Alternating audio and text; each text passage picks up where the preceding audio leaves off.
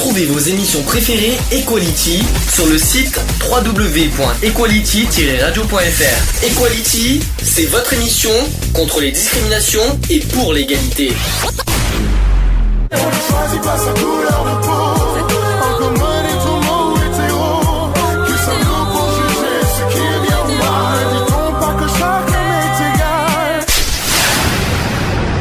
L'union fait la force. C'est le sujet du jour. Sujet du jour. Alors, il y en a qui ont vu chômage et précarité. Donc, sur le, sur le, le tableau des programmes, hein. je peux dire que c'est un sujet que j'ai- j'en- je peux dire que j'en ai un peu bavé pour le faire ce sujet. hein. Je, ne vais pas vous mentir. Pourquoi ce sujet, d'après vous? Bah, parce que ça touche quand même pas mal de personnes. euh, on vit quand même de façon de plus en plus euh, précaire. Euh, même si on essaie quand même, euh, je veux dire, euh, certains, certaines, euh, cer- certains, euh, euh, je veux dire, euh, administrations essaient de dire oui, mais le chômage est à la baisse, etc. Mais euh, je dis non parce que il y a beaucoup de chômeurs euh, qui sont virés et en France finissent au RSA, ici finissent au CPAS, donc ils, encore plus, ils ont encore plus de précarité. Donc euh, non, euh, moi je suis pas d'accord et euh, c'est vrai que voilà, euh, il y a de plus en plus de sociétés qui ferment. euh, Alors, précision pourquoi ce sujet? Je tiens à rappeler que tous les mois d'octobre, hein, c'est, je pense que Lionel connaît cette, cette histoire, c'est que voilà, tous les 17 octobre, il y a la journée du refus de la misère qui, a- qui approche. Les 17 octobre, tu devrais connaître ça, euh, Eve, parce que c'est mondial. Donc, euh, c'est une journée spécifique que je connais bien parce que j'ai été euh, membre d'une association qui s'appelait ATDCAR Monde à Bordeaux. Et donc, voilà, c'est un sujet qui me tient à cœur chaque année et que je tiens à chaque fois dire. Alors, je vais vous dire pourquoi ce sujet, parce que ça. En fait, si vous préférez, j'ai même le livre avec moi. C'est que je me suis un petit peu référé à ce livre-là. Il y a un livre qui s'appelle Chômage, précarité, halte aux idées reçues. Voilà. Il y a un collectif d'associations qui, a- fait ce livre. Voilà. À partir de, plusieurs idées reçues que je ferai à la fin du sujet, qu'on en parlera ensemble au débat, mais en tout cas, c'est à partir de ce livre que je fais ce sujet. Jusque-là, euh, tout va bien. Ensuite, pourquoi ce sujet? Parce qu'effectivement, on l'a jamais fait. hein, D'ailleurs, on a parlé beaucoup de misère, mais euh, les deux ensemble, on l'a jamais fait. On a parlé euh, d'un coup du chômage et de l'autre de précarité, mais les deux ensemble, on l'a jamais fait. Pourquoi? C'est que ça peut toucher n'importe qui, et sans qu'on le sache, sans qu'on s'y attende. Je dis toujours, et ça, ça fait des années que je le dis, du jour au lendemain, tout le monde peut tomber là-dedans. Dans le chômage, et qui dit chômage, dans la précarité. De toute façon, c'est ça la conséquence. Tu tombes dans le chômage, tu es forcément dans la précarité, parce que tu vis en dessous du seuil de pauvreté, de toute façon, quand tu es au chômage, sauf si tu as un chômage aisé, mais c'est rare, que- c'est rare qu'il y ait des chômages au-dessus de 1000 de 1000 euros, hein, si je me trompe. Je crois que ça n'existe même pas, même. Donc, euh, s'il existe des chômages à plus de 1000 euros, ça n'existe pas, ça, je crois, aujourd'hui. Non, je- j'en connais pas, non. Moi non plus. Donc, quoi qu'il en soit, quand tu tombes au chômage, tu tombes forcément dans la précarité parce que vous savez que le seuil de pauvreté, c'est euh, presque 1000 euros. Voilà, le seuil de pauvreté. Et une fois que tu es en dessous du de seuil de pauvreté, tu es forcément dans la précarité. Je tiens à le dire. Dès que tu tombes dans le chômage. Voilà, c'est pour ça. Donc, quand la pauvreté vous touche, soudain, tout devient compliqué et le temps manque pour faire face aux problèmes qui s'accumulent. Les démarches à faire, c'est-à-dire les papiers à remplir, chouette. Acheter, vous savez, acheter, acheter, acheter, avec trois fois rien. Quand on n'a pas de sous pour acheter, notamment la nourriture. C'est pas évident. Voilà, et puis il y a les études aussi. Les études quand on, a des, quand on est en famille pour, pour, pour payer les études des enfants, ça aussi c'est pas évident quand tu es dans la précarité. Je confirme. Voilà, et donc, et surtout seul. Quand on est seul, quand, quand, quand- on est des parents isolés, qu'on est seul pour vivre avec, euh, et avec des enfants, c'est encore plus compliqué. Donc seul, on ne peut pas non, non plus, on peut pas non plus euh, toujours faire face à ça. Est-ce que, vous avez- est-ce que vous avez- l'un de vous a vécu cette situation? Je le vis actuellement. Tu le vis actuellement. Toi, Lionel, tu es au RSA, mais tu vis pas euh, seul. Et, et, euh, ouais, mais tu- est-ce que. ouais, alors, soit- ça, c'est à chaque fois. euh, je vais poser la question à Lionel parce qu'à chaque fois, il me dit ça. Je vais la reposer pour la troisième fois.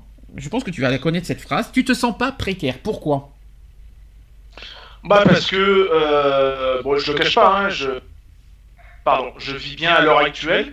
Euh, je vais pas dire que je roule sur l'or non plus, hein, mais euh, bon, je vis à ma mère, euh, ma mère qui touche sa, retraite. Donc euh, du coup, on a quand même un, salaire, je vais dire ça comme ça, euh, un salaire qui fait que bon, ça nous permet de vivre euh, le plus sainement possible. Euh, après, euh, pour moi, j'estime que bon, au RSA, on a une certaine somme.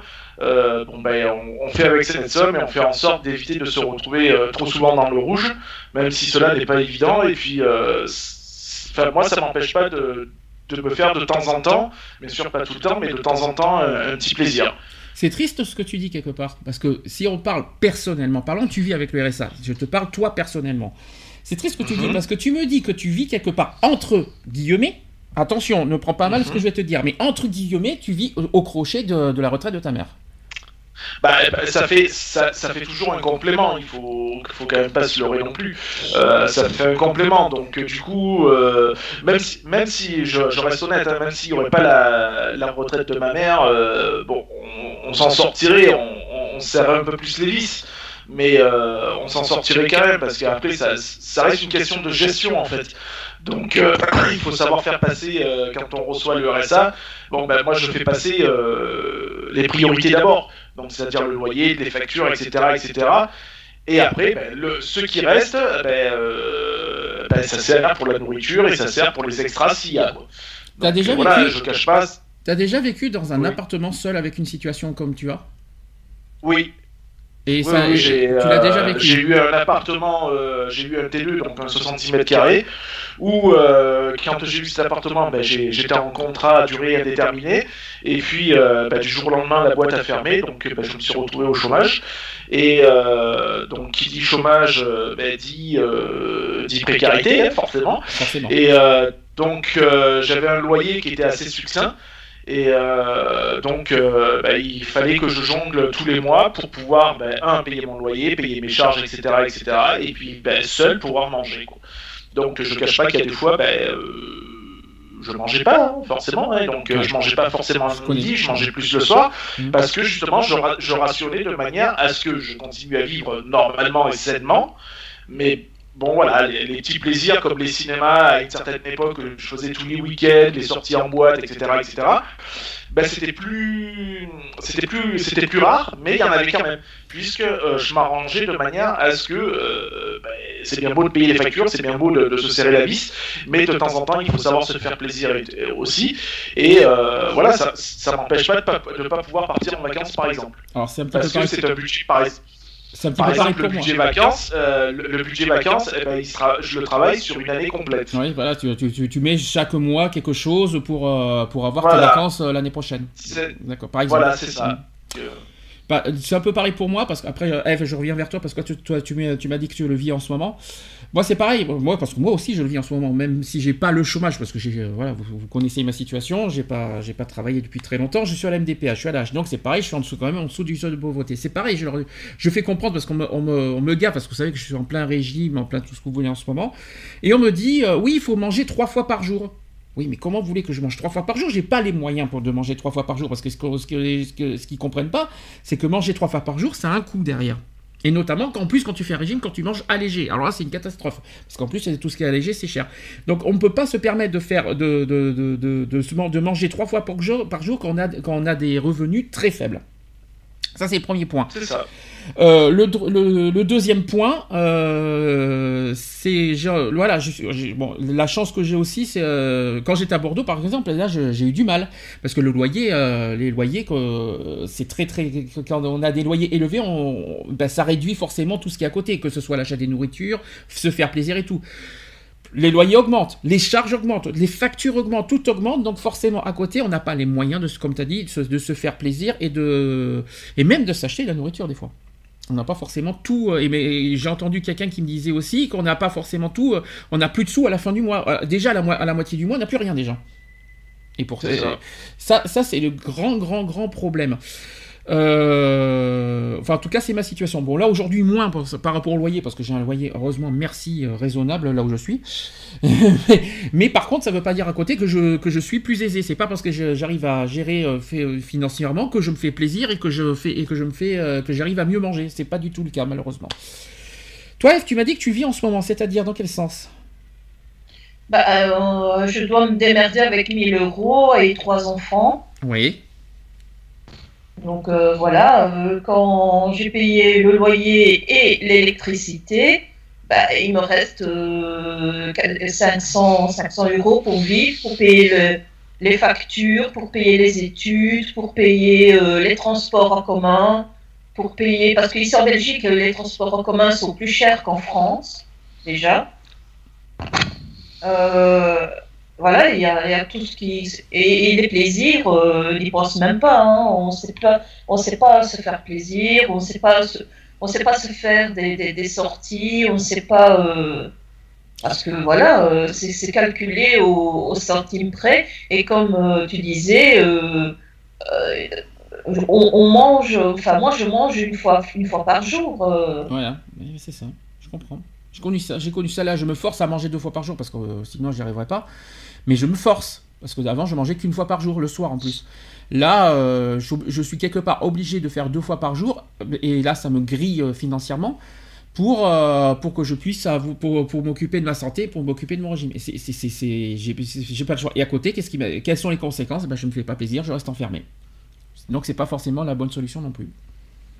Vous préférez quoi? bah Je sais pas, je sais pas ce que vous préférez comme solution, mais en tout cas. Euh, en plus, en plus, là où c'est pire, parce que moi je suis pas dans votre situation, c'est qu'en plus vous avez des enfants, que ce soit toi Lionel, tu as, un fils, et toi Eve, tu as des enfants aussi. Là c'est encore pire, parce qu'il y en a, euh, toi Lionel, en plus tu payes une pension alimentaire derrière. Déjà. Ça. Toi, Eve, tu, euh, je sais pas, je sais pas, je connais pas ton cas, je sais pas si toi tu payes des pensions alimentaires en plus, mais toi tous les week-ends, toi c'est non, c'est tous les 15 jours, toi aussi, je crois Lionel, c'est tous les 15 jours qu'il y a ton fils. Euh, voilà, il y a des charges en plus, voilà, euh, pendant les week-ends, il y a des enfants, que ce soit alimentaire, que ce soit plaisir, que ce soit sortie, etc., par-dessus. Donc, ça veut dire que si je comprends bien, c'est plus difficile, en tant que précaire, c'est plus difficile de vivre en famille que seul, si je comprends, si j'entends bien ce que, ce que, si j'entends bien les choses. Hein. C'est plus difficile de vivre en famille pour vous, euh, quand on est précaire? Quand, euh, quand on passe, donc moi je le vois, hein, le, euh, voilà, avec le RSA couple qu'on a, euh, je, je cache pas que sitôt qu'il y, a mon fils, bah forcément, ça va être méchant ce que je dis, mais ça fait une bouche en plus à nourrir, donc ça, ça, ça demande des frais en plus, puis c'est un gamin, donc un gamin demande beaucoup de choses. donc voilà, et puis moi, ne rendre mon fils malheureux, il est hors de question. Euh, comme j'ai toujours dit, je me, je me couperai les veines pour mon fils de toute façon. Euh, donc euh, voilà. Euh, c'est pas évident à gérer. Donc, euh, moi, quand je dis à mon fils, bah, quand il me dit, ah, bah, j'aimerais bien qu'on se fasse euh, un McDo ou autre, et que je lui dis, bah, c'est pas possible parce que bah, on est un peu retract, quoi. C'est pas évident. C'est pas facile. Pas ce, qui ce, qui doit être dur pour toi, je pense que je comprends ce que tu veux dire. Et puis quelque part, t'as pas quelque part un sentiment de honte quelque part quand tu dis non à ton fils? Bah, j'aime pas. J'aime pas dire non euh, à mon fils. C'est rare que je dise non à, déjà à tout le monde. Donc, ouais. tu as, as, quand même, as, quand même, un sentiment de dire euh, non parce que je n'ai pas les sous. T'as quelque part bah, euh, ton petit côté fierté. Voilà, maintenant, je lui dis, je lui dis, je lui dis cash. Je dis voilà, bah, là c'est pas possible parce que voilà, il n'y a pas les moyens et tout. Il le comprend un peu mieux. Bon, il a, il a 11 ans maintenant, donc il comprend un peu mieux. Mais ça, ça, ça, reste quand même délicat et c'est pas, c'est pas évident. Et puis voilà, c'est, c'est pas évident de dire bah ouais, je peux pas. J'ai pas les moyens, je peux pas.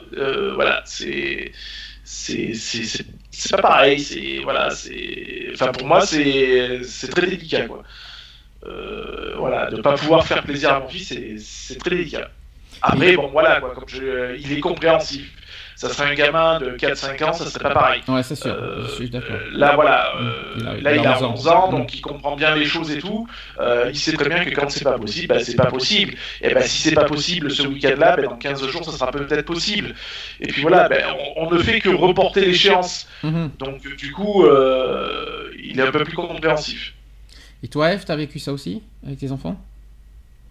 Euh, oui, oui, euh, c'est exactement comme, comme Lionel dit. Euh, moi, par exemple, c'est vrai que je me dis, si j'avais un peu plus les moyens, ben, c'est sûr que je pourrais. C'est pas que j'irais dans l'exagération, mais au moins leur faire un peu plus plaisir. je sais pas, moi, aller une fois de temps en temps au cinéma ou. Ben, là, c'est même pas question, c'est hors de question. Déjà, allez, quand je, je regarde ce que je paie euh, en transport en commun pour moi et la grande, je paye déjà euh, normalement 77 euros par mois. De, moi pour mon bus, elle pour son train. et je dois rajouter les transports en commun de la petite. D'accord. Ah oui, mais oui, forcément, oui, il y a toutes les charges au niveau des écoles en plus aussi. Donc, euh, voilà. Et oui, ça, on n'y a pas parlé hein, aussi. Mm. J'en ai au moins pour 90 euros par mois, rien que pour les transports, sur 1000 euros. Tu payes des frais scolaires, euh, toi, Lionel, de ton côté, sachant que tu payes une pension alimentaire? Alors, euh, moi, tout ce qui est euh, scolaire, euh, je, tout, alors, tout ce qui est les cantines, etc., etc., c'est à la charge de mon ex-femme puisque c'est elle qui a la garde à l'heure actuelle. Donc, du coup, c'est elle qui gère tout ça. Moi, j'ai juste à, régler une pension alimentaire. Bien sûr, là, dans les, les jours à venir, ça va changer. donc, dans les jours ou dans le mois à venir, ça va changer. donc, du coup, bah, tout ça, ça va venir à moi. Donc, bah, les cantines, etc., etc. Euh, et puis voilà, donc ça sera, elle qui, payera qui, me versera une pension alimentaire. Euh, voilà, mais à l'heure actuelle, moi, je n'ai que à la charge pour mon, enfant la pension alimentaire. Euh, voilà. Après tout ce qui est extrascolaire, euh, le sport, etc., etc., je peux participer, je, peux participer et je participe, euh, bien sûr, en fonction de mes moyens. Euh, voilà, moi, quand mon fils, euh, dernièrement, à l'heure actuelle, il, s'est inscrit à la boxe. Euh, bon, il paye rien à l'heure actuelle puisque c'est le mois de, le, il y a un mois d'essai, donc il paye pas, mais sinon faut compter 150 euros pour l'adhésion à l'année. bon, c'est des frais que je pourrais pas engendrer moi, quoi. Donc et encore moins sa mère, je pense. Donc du coup, ça sera une activité qui ne pourra pas suivre. Donc voilà quoi. Autre question, est-ce que vous avez déjà été dans, la, situation où vous êtes, demandé de l'aide euh, du genre maraude, du genre euh, secours populaire, tout ça? Est-ce que vous avez déjà fait euh, des aides bah, dans, ces, dans ces structures? Moi, ça m'est arrivé une fois. Une fois Une seule fois? Une seule fois, ouais. Bon, moi, ça Une seule fois, j'étais encore à rond, donc c'était à l'envolée, hein, c'est mhm. au, voilà, à l'alimentaire, parce que bon, y a, on a eu un moment donné où on n'arrivait pas vraiment à toucher les deux bouts et ça devenait vraiment même critique pour bouffer. Euh, donc du coup, on avait une aide, de... mais euh, c'est une aide où c'est, enfin, je, je, vais un petit peu critiquer parce que on avait déjà du mal à sortir, ne serait-ce que 10 ou, 15, ou 20 euros, et ben, on, nous obligeait à, ben, à, sortir une dizaine d'euros pour pouvoir s'alimenter en fait. Donc je, trouvais le système un peu pas logique dans le sens où euh, tu n'as déjà même pas de quoi avoir 20 euros pour, euh, pour t'acheter euh, un minimum de la bouffe. Et dans cette structure-là, ben, on t'obligeait à payer en plus pour, pour, ben, pour pouvoir bouffer. Quoi. 2 euros, Donc hmm. c'était pas logique. Pour moi, c'était pas logique. Je crois que c'est 2 euros, 2 euros souvent qui demandent des trucs comme ça, je crois. Voilà. Hmm. Donc du coup, c'était franchement pas évident. Donc, moi, j'avais eu affaire à, ma conseillère sociale, hein, où je disais, mais attendez, je, viens vous voir parce que euh, je n'arrive même pas à sortir 20 euros pour bouffer, et vous m'envoyez dans une structure où ils demandent 10 ou 15 euros pour, euh, bah, pour payer la nourriture. Euh, je dis, c'est pas logique. je lui dis comment je peux sortir 15 euros si je peux pas sortir 20 euros? Donc il y a un problème quelque part donc du coup bon j'ai bénéficié pendant deux semaines de, nourriture aux frais de l'association hein, voilà. Mais il y a ce côté, enfin moi j'aime pas, hein, je me suis senti péteux, hein, je, je le cache pas, euh, péteux, avoir honte, etc., etc. parce que euh, mm. c'est tombé, je suis tombé dans une période où franchement je n'arrivais franchement pas à joindre les deux bouts, et euh, chez moi ça n'existe pas. Quoi. tu t'es dit, qu'est-ce que tu t'es dit à ce moment-là? Comment j'ai fait pour en arriver là, ou tu t'es dit il y a pire que bah, moi, il y a pire que moi bah, pour me demander ça? Je me suis dit c'est pas, je me suis dit comment j'ai fait pour en arriver là. J'ai dit Lionel, t'as été trop con, t'as pas su gérer ton budget. Euh, je me suis dit d'habitude tu le gères, euh, bon, euh, c'est géré comme c'est géré, mais on arrive à bouffer et on arrive à tenir jusqu'à la fin du mois comme ça. donc voilà, et là je me suis dit mais t'as chié dans la colle, donc soit t'as t'as mal calculé, t'as fait, enfin voilà quoi. Euh, donc je me suis dit ouais côté gestionnaire j'ai vraiment merdé et tout. Ou alors j'ai fait un extra quelque part et que bah, finalement j'aurais mieux fait de me, me, coincer les doigts à ce moment-là. Euh, voilà donc je me dis bon ben c'est chiant. Euh, j'ai connu aussi comment le secours populaire euh, euh, à l'époque où j'étais avec mon ex-femme aussi, puisque là c'est pareil, on, avait des huissiers au cul, donc euh, on avait, les, comptes qui étaient, bloqués par, ben, par les huissiers et tout ça, donc c'était chiant. donc on pouvait plus bouffer comme on voulait, donc du coup on a eu affaire au secours populaire aussi. Mais c'est pareil quoi. Pour moi c'est une moi, quand je vois des gens aller dans ces structures-là et qui se tapent des, sourires, tu vois, je veux dire, hein, qui ont la banane, tout ça. Bon, alors ouais, c'est vrai, ils sont, ils sont contents parce qu'il bon, y a quand même de quoi s'alimenter et tout. Ben, moi, j'y allais pas avec la banane, quoi. J'y allais, franchement, j'étais, en sachant qu'à l'époque, je travaillais et tout ça. Euh, et ben, même en travaillant, j'étais obligé de faire appel à ces structures-là pour pouvoir bouffer. Quoi. et franchement, j'étais honteux. Ouais, même chose. Euh. J'avais même chose parce que moi, ça m'est arrivé à Bordeaux pendant deux ans, je crois, un truc comme ça. Moi, moi c'était pareil. J'avais le sentiment de honte euh, de de, de pas être à ma place en fait quelque part. Parce que même si je vivais, parce que je vivais qu'avec la MDPH pourtant, et puis j'avais du mal à, faire, à finir mes fins de mois. Et c'est pareil, je me dis, mais euh, quand je pense que j'ai à côté, j'ai des, des, personnes qui sont dans la rue, tout ça, qui en ont vraiment besoin, et que moi, je viens dans les structures pour demander de la nourriture, alors qu'il y en a qui effectivement ont pire, une situation pire que moi, qui sont dehors à la rue, qui ont du mal à manger, etc., qui ont même du mal à avoir un sandwich, et moi à côté, avec ma MDPH, je demande ça, franchement, j'avais honte. Hein. Ah ouais, oui, ça, mmh. c'était pareil, j'avais du mal à demander euh, même une boîte de, haricots verts, parce que c'est souvent des, boîtes de conserve qu'on donne. Hein, donc, c'est ça, ouais. donc, Moi, à l'époque, quand j'étais avec mon ex-femme, je travaillais, j'étais l'agent de sécurité, donc je touchais 1000, euh, 1200 euh, euros par mois. Euh, et ben même avec 1200 euros par mois, de, voir qu'on s'en sortait franchement pas, parce qu'il y, y avait des dettes à payer, il y avait des trucs et tout, et puis alors, les huissiers qui venaient se mettre au milieu, parce que ben, le remboursement des dettes pour eux ça allait pas assez vite. du coup, je me suis dit, avoir affaire à ces structures-là, et tu te dis, tu touches 1200 euros net par mois, tu as un CDI, enfin voilà et tu es obligé d'aller là et, manger, parce que c'est carrément manger, mhm. euh, manger ta nourriture, quoi. Mhm. Euh, et c'était même pas envisageable. J'y allais, je pleurais. Je pleurais. Euh, moi, quand je voyais la, la, responsable de la structure, quand on avait l'entretien dans le bureau, mais je craquais. Je mhm. disais, mais pour moi, c'est même pas imaginable. vous imaginez pas comme je me sens sale. Tu parlais du secours populaire, j'ai quelques chiffres à donner justement du secours populaire. Alors, chaque année, le Secours populaire français aide plus de 2,5 millions de personnes. 2,5 millions, c'est énorme quand même quand on y réfléchit. Euh, la plupart de ces personnes sont orientées par des services sociaux dans 52% des cas. Et elles sont cependant 39% à venir spontanément dans une permanence d'accueil et de solidarité de secours populaire. Pour 9% des cas, euh, le, secours populaire est allé euh, au devant d'eux. 43% des personnes aidées au secours populaire sont des enfants ayant moins de 18 ans. C'est énorme, 43%.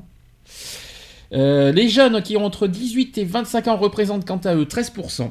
Et les seniors, euh, depuis, euh, alors que les seniors plus de 60 ans ne constituent que de 4%. Il n'y a que 4% d'aides qui, qui ont plus de 60 ans. 25% des personnes aidées ne disposent pas d'un logement fixe et 71% sont locataires, mais souvent dans des conditions précaires. Voilà les chiffres que je voulais vous donner, ça date de l'année dernière. Ça fait quand même peur hein, quand, on y réfléchit. Hein. Euh, il y en a aussi, il y a des personnes qui n'osent pas non plus ou qui ont renoncé à se faire aider. Donc il y a par exemple les étudiants et les personnes sans domicile. Il y a des personnes sans domicile qui n'osent pas demander. Je sais, on ne sait pas pourquoi, mais ça existe malheureusement aussi. Alors du coup, ils demandent, ils font la manche euh, plutôt que d'aller euh, dans des structures comme ça pour se faire aider.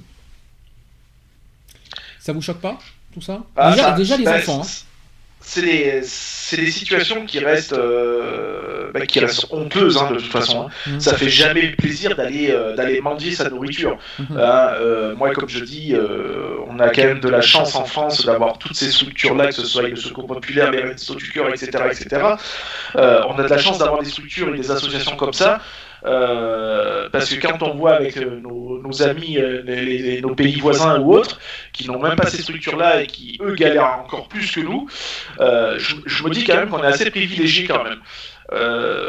après, là où moi je, je, râle un peu dans ces structures-là, c'est que ça marche souvent à la tête. Mhm. À la, tête du client, où, bon, ben, toi, ta tête, elle me revient, donc je, ça s'est vu, hein, où je vais te donner un peu plus que, euh, que la normale. Euh, on, sait tous que quand tu vas dans une structure comme ça, ça marche au nombre de personnes qu'il y a euh, dans le logement.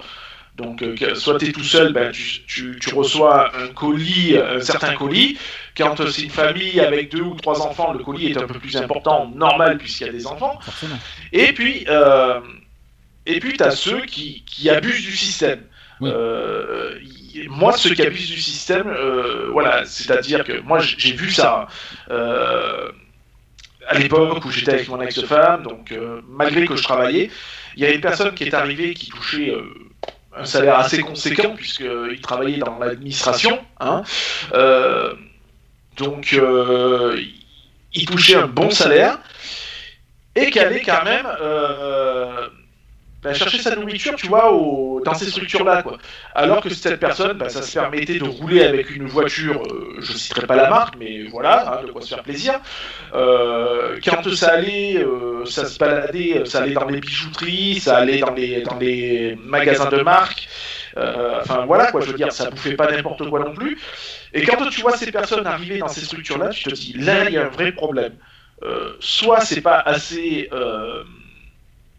vérifier, je veux dire, puisque normalement on est censé vérifier tes salaires, etc., etc. Euh, ou alors, soit je, euh, soit je me dis, le mec il triche, et puis on vérifie pas plus que ça. Il y en a qui Alors, ça fera partie des idées reçues qu'on dirait tout à l'heure, mais il y en a qui, carrément, qui, euh, qui se plaignent en disant qu'il y en a certains qui se confortent de vivre dans le RSA. C'est-à-dire qu'ils prennent ça comme un confort et en disant, bah voilà, écoutez, je, je, vis au RSA, j'ai plus besoin de travailler. Il y en a plein qui disent ça. Mais euh, je sais pas si tu te rappelles, hein, toi qui connais un petit peu ma, vie personnelle, mm. euh, quand je t'ai eu euh, différent avec, avec la justice, j'ai une juge qui s'est permis de me dire ça en me disant Ouais, vous vous confortez dans votre situation à l'heure actuelle, donc dans votre RSA et tout ça. J'ai dit Mais madame, je dis Je me conforte dans rien du tout. Je dis Vous croyez que ça me fait plaisir d'être depuis 2012 au RSA Je dis Vous croyez que ça me fait plaisir d'être dans une situation aussi précaire, aussi précaire. Je veux dire, préférerais 100 fois travailler et euh, faire mes, mes, 35 heures semaine et être tranquille et toucher un salaire et pouvoir, euh, euh, je vais même limite dire, payer mes impôts comme tout le monde, etc. etc. Enfin voilà quoi, je veux dire, moi la situation à, l'heure actuelle et encore maintenant, elle, elle, bouffe quoi. Je veux dire, c'est franchement pas une sinécure quoi. Moi en tout cas, je connais un qui et, très content d'être au RSA, qui n'a pas l'intention de, bouger, puisqu'il avait la possibilité de travailler, puisqu'il avait euh, un travail à, côté de chez lui. Hein. Euh, il avait qu'à euh, prendre ses jambes pour aller travailler. C'était normalement, sauf erreur de ma part, à 10 minutes de chez lui. Hein. On lui dit, mais écoute, va, va, parce qu'il cherche vraiment quelqu'un comme toi.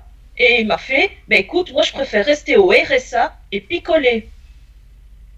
Ah bah c'est charmant, bravo. L'alcool Non mais c'est ça qui est sympa quoi. Je veux dire c'est euh, voilà, on vit dans une société où malheureusement ben euh, il y a des gens qui vivent avec euh, un minimum de moyens et il y a ceux qui ont la possibilité de travailler parce qu'ils ont les ils ont les bagages pour et ils ont les opportunités pour. Et puis quand tu leur dis, ben euh, voilà, euh, j'ai du taf pour toi et tout, ben le mec il va te dire, ben écoute, pourquoi je vais aller travailler? Euh, J'ai mon RSA, je paye pas d'impôts puisque t'es imposable, t'es non imposable. et puis voilà, et puis le c'est un peu le, le, le, problème du, moi pour moi c'est un peu le problème du RSA c'est à dire que pourquoi aller travailler puisque euh, après tout on est payé à rester à la maison et euh, voilà mais pour moi c'est pas une vie quoi.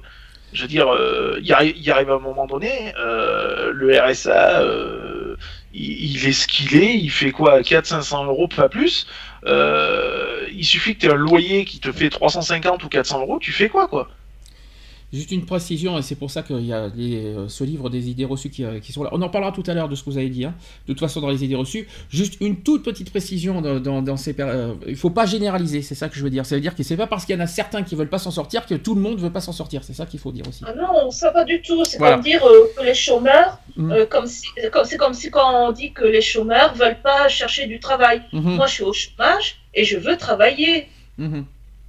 C'est important parce que ce livre défend ce problème-là. C'est parce qu'il y en a beaucoup qui, qui, généralisent, on va dire ça, et en disant que toutes les, en disant qu'au lieu de dire certaines personnes euh, qui vivent sur RSA ne veulent pas s'en sortir, mais maintenant aujourd'hui il y en a tellement qui voient ça, euh, ils généralisent en disant que toutes les personnes qui vivent sur le au RSA ne veulent pas s'en sortir. Maintenant, au lieu de dire certaines, ils disent, ils ont tendance à dire toutes. Et c'est sur ce détail-là qu'on va faire, euh, qu'on va en parler tout à l'heure. C'est comme quand il y en a qui disent que les sans domicile fixe ont choisi de vivre dehors. Oui, non, pas du tout. Moi, je, suis désolé, je, suis, je, suis, désolé, euh, mm. je pense pas que le, le, monsieur ou la madame, euh, ils ont demandé à être éjectés de chez eux et à se retrouver du jour au lendemain à la rue. Et puis voilà, quoi, je veux dire. Hein, euh, moi, je défie n'importe qui d'aller, ne serait-ce que passer 72 heures, voire 92 heures à vivre dehors se, et se mettre au même niveau. Je voudrais, rajouter, je, je, voudrais rajouter des enfants aussi qui sont dans la rue. Il y en a des enfants qui sont rejetés par la famille, qui sont dehors, même qui sont, vous savez, qui sont à la DAS et tout ça, qui sont dans la rue. Il faut pas les oublier, ceux-là aussi. Voilà, je voulais, je, voulais, je voulais rajouter ça aussi. Donc tu as, euh, vas-y, continue. Par contre, ce que je voulais rajouter par rapport au resto du cœur, oui. c'est que l'embêtant chez eux, c'est que quand ils t'aident, euh, l'année suivante, ils t'aident pas. Hmm. Parce que moi, j'ai eu ça. Pendant trois mois, j'ai touché 0 euro. Hmm. Donc, j'avais pas un euro en poche. J'étais au resto du cœur. Ils m'ont aidé pendant trois mois. L'année suivante, j'avais des soucis. J'ai été les revoir. Ils m'ont dit Ah non, on t'aide pas parce que l'année dernière, on t'a aidé. J'ai des chiffres à vous donner. Alors, j'en ai plein. Demi, qui datent de 2017. Est-ce que vous savez combien il y a de pauvres en France? Total. nombre total. Oh, je dirais 2-3 millions. Ah bah dis donc, t'es loin du compte. Hein. Lionel, d'après toi, combien? Je pense qu'on est au-dessus de la barre des 10 millions. Non, on est à 9 millions. Voilà. on est pas là. Tu vois, je suis pas tapé loin. T'as pas été loin. Il y a 9 millions de pauvres en France. T'as as vu, t'es loin du compte, Eve. Hein, c'est... Ben oui, euh, c'est vrai que moi, euh, la Belgique comparée à la France, c'est un tout petit pays. Et, voilà quoi. Ah, il n'est pas grand le pays hein, non plus. Euh, il ne faut pas non plus exagérer. Notre pays n'est pas grand non plus. Hein. Mais vous êtes combien de millions d'habitants On est 67 maintenant, je crois. 67 millions maintenant d'habitants, si je ne me trompe pas. 67 millions. Donc, si tu préfères, ça fait quasi. alors, j'ai pas, j'ai pas. je crois que c'est une personne sur 8 vit dans vit en, dans la pauvreté maintenant. Je crois, que ça, je crois que ça veut dire ça. Et sachez que par rapport à il y a 10 ans, c'est 1 million de plus. Ça veut dire qu'il y a 1 million de, plus, de pauvres en plus euh, qu'il y a 10 ans. Il y a 10 ans, on était à 8 millions. Faut pas euh, oublier, faut pas oublier les personnes âgées. Les personnes âgées qui touchent une, une retraite tellement misérable que euh, beaucoup ne mangent pas à leur faim. Alors, par définition, F, je vais te rappeler une chose toute personne qui vit en dessous du seuil de pauvreté est pauvre. Donc, les retraites, est considéré comme une ressource pauvre. Parce que ceux qui vivent avec 600 euros de retraite, eh ben c'est pas, c'est pas, c'est pas au-dessus de 900 ni 2000 euros. Donc c'est considéré comme une seuil de pauvreté. L'AH, l'allocation handicapée, c'est pareil. Le chômage, même chose. Le RSA, même chose. C'est pour ça qu'il y, a, autant de pauvres en France. Et comme aujourd'hui on a encore plus de mal à trouver de l'emploi, forcément la pauvreté augmente. Et puis c'est pas avec ce qu'ils ont mis à l'heure actuelle euh, en place au niveau de l'emploi que ça va arranger les choses. Hein. Voilà quand même, euh, euh, en tout cas, par définition, c'est ça. Euh, autre chose, il y a un sondage Ipsos 2017, alors c'est tout frais, qui vient corroborer aussi la réalité constatée au quotidien dans nos permanences d'accueil, dans les permanences d'accueil du Secours populaire. sachez qu'en 2017, plus d'un tiers des Français, c'est-à-dire avec 37%, a déjà vécu une situation de pauvreté. 37% des Français. Hein. Plus d'un Français sur cinq ne parvient pas à équilibrer son budget à la fin du mois. Je pense que c'est pour beaucoup plus de monde, je dirais moi. Parce que, à moins qu'on est, fonctionnaire et tout ça, donc c'est facile. Mais c'est vrai que je, un peu plus parce que je connais beaucoup, beaucoup de monde qui, qui ont du plus de, mal de plus en plus de mal à, finir les fins de mois. 23% euh, des Français rencontrent des difficultés à faire trois repas par jour. Je suis dedans. Voilà, je suis en plein dedans. Euh, c'est ce que j'ai expliqué aussi, par exemple, à ma, parce que j'étais à l'hôpital cette semaine euh, et me dit, oui, il faut manger trois repas par jour. Je ne peux pas manger trois repas par jour, c'est impossible. C'est, c'est pas que je ne veux pas, je ne peux pas. Et ça, il y en a plein qui ne veulent pas le comprendre, ça. Hein. Ensuite, les Français les plus fragiles sacrifient alors les vacances. Ça, c'est Lionel. Et même si c'est même si tu y arrives de temps en temps, et encore, c'était, je pense que tu n'y arrives pas tout le, tout le temps à, rentrer de la Non, il y a, y, a, y, a, y a des fois, c'est vraiment, c'est vrai, vraiment, même pendant les vacances, c'est très short. Ouais. Euh, c'est très short parce que ben, forcément, il hein, euh, euh, y a l'achat, il y a le blocage des, donc, des vacances, il y a la location, enfin pas la location, mais le gardiennage de la caravane par exemple, etc., etc. Et puis il y a le et puis il y a tout le reste à côté quoi. Et puis il y, a les descentes, les, les, dépenses aussi imprévues comme j'ai eu cette année euh, euh, par, par ma faute en plus, euh, qui, qui, ont été des dépenses inutiles. Donc du coup ouais ça m'a mis dedans aussi quoi. Bah, je vais trahir peut-être un secret. Tu me dis si je dis si je mais on, on, peut le dire parce que peut-être il y en a beaucoup qui sont dans cette situation. Je vais trahir un truc qui est arrivé l'année dernière. L'année dernière pour que tu partes en vacances, qu'est-ce que tu as été obligé de faire? Bah, de, de demander à des amis. euh, de- Non, non, non, pas ça. Non, je parle pas, je parle pas de, de l'aide sur, la caravane. Je parle même que tu as été Ah. obligé de supprimer Ah. des loyers pour que tu Ah oui, puisses partir. bah, J'ai été obligé de, de ne pas payer un ou deux loyers pour pouvoir partir. Voilà. Voilà. Ça, c'est le, ça, c'est, ça, c'est le plus terrible. euh, J'ai sacrifié euh, deux mois de loyer à peu près. Voilà. Ça, c'est le plus terrible à faire, ça. Voilà. Et, me- Et après, je- et, je cache pas que même encore à l'heure actuelle, euh, à l'heure actuelle, euh, les, les, j'ai j'ai du mal à remonter la pente des vacances. Les vacances de- du mois d'août, là, tu veux dire Euh, D'accord. Ah oui, t'as du mal encore à récupérer. euh, j'a- J'arrive pas à restabiliser le, le niveau.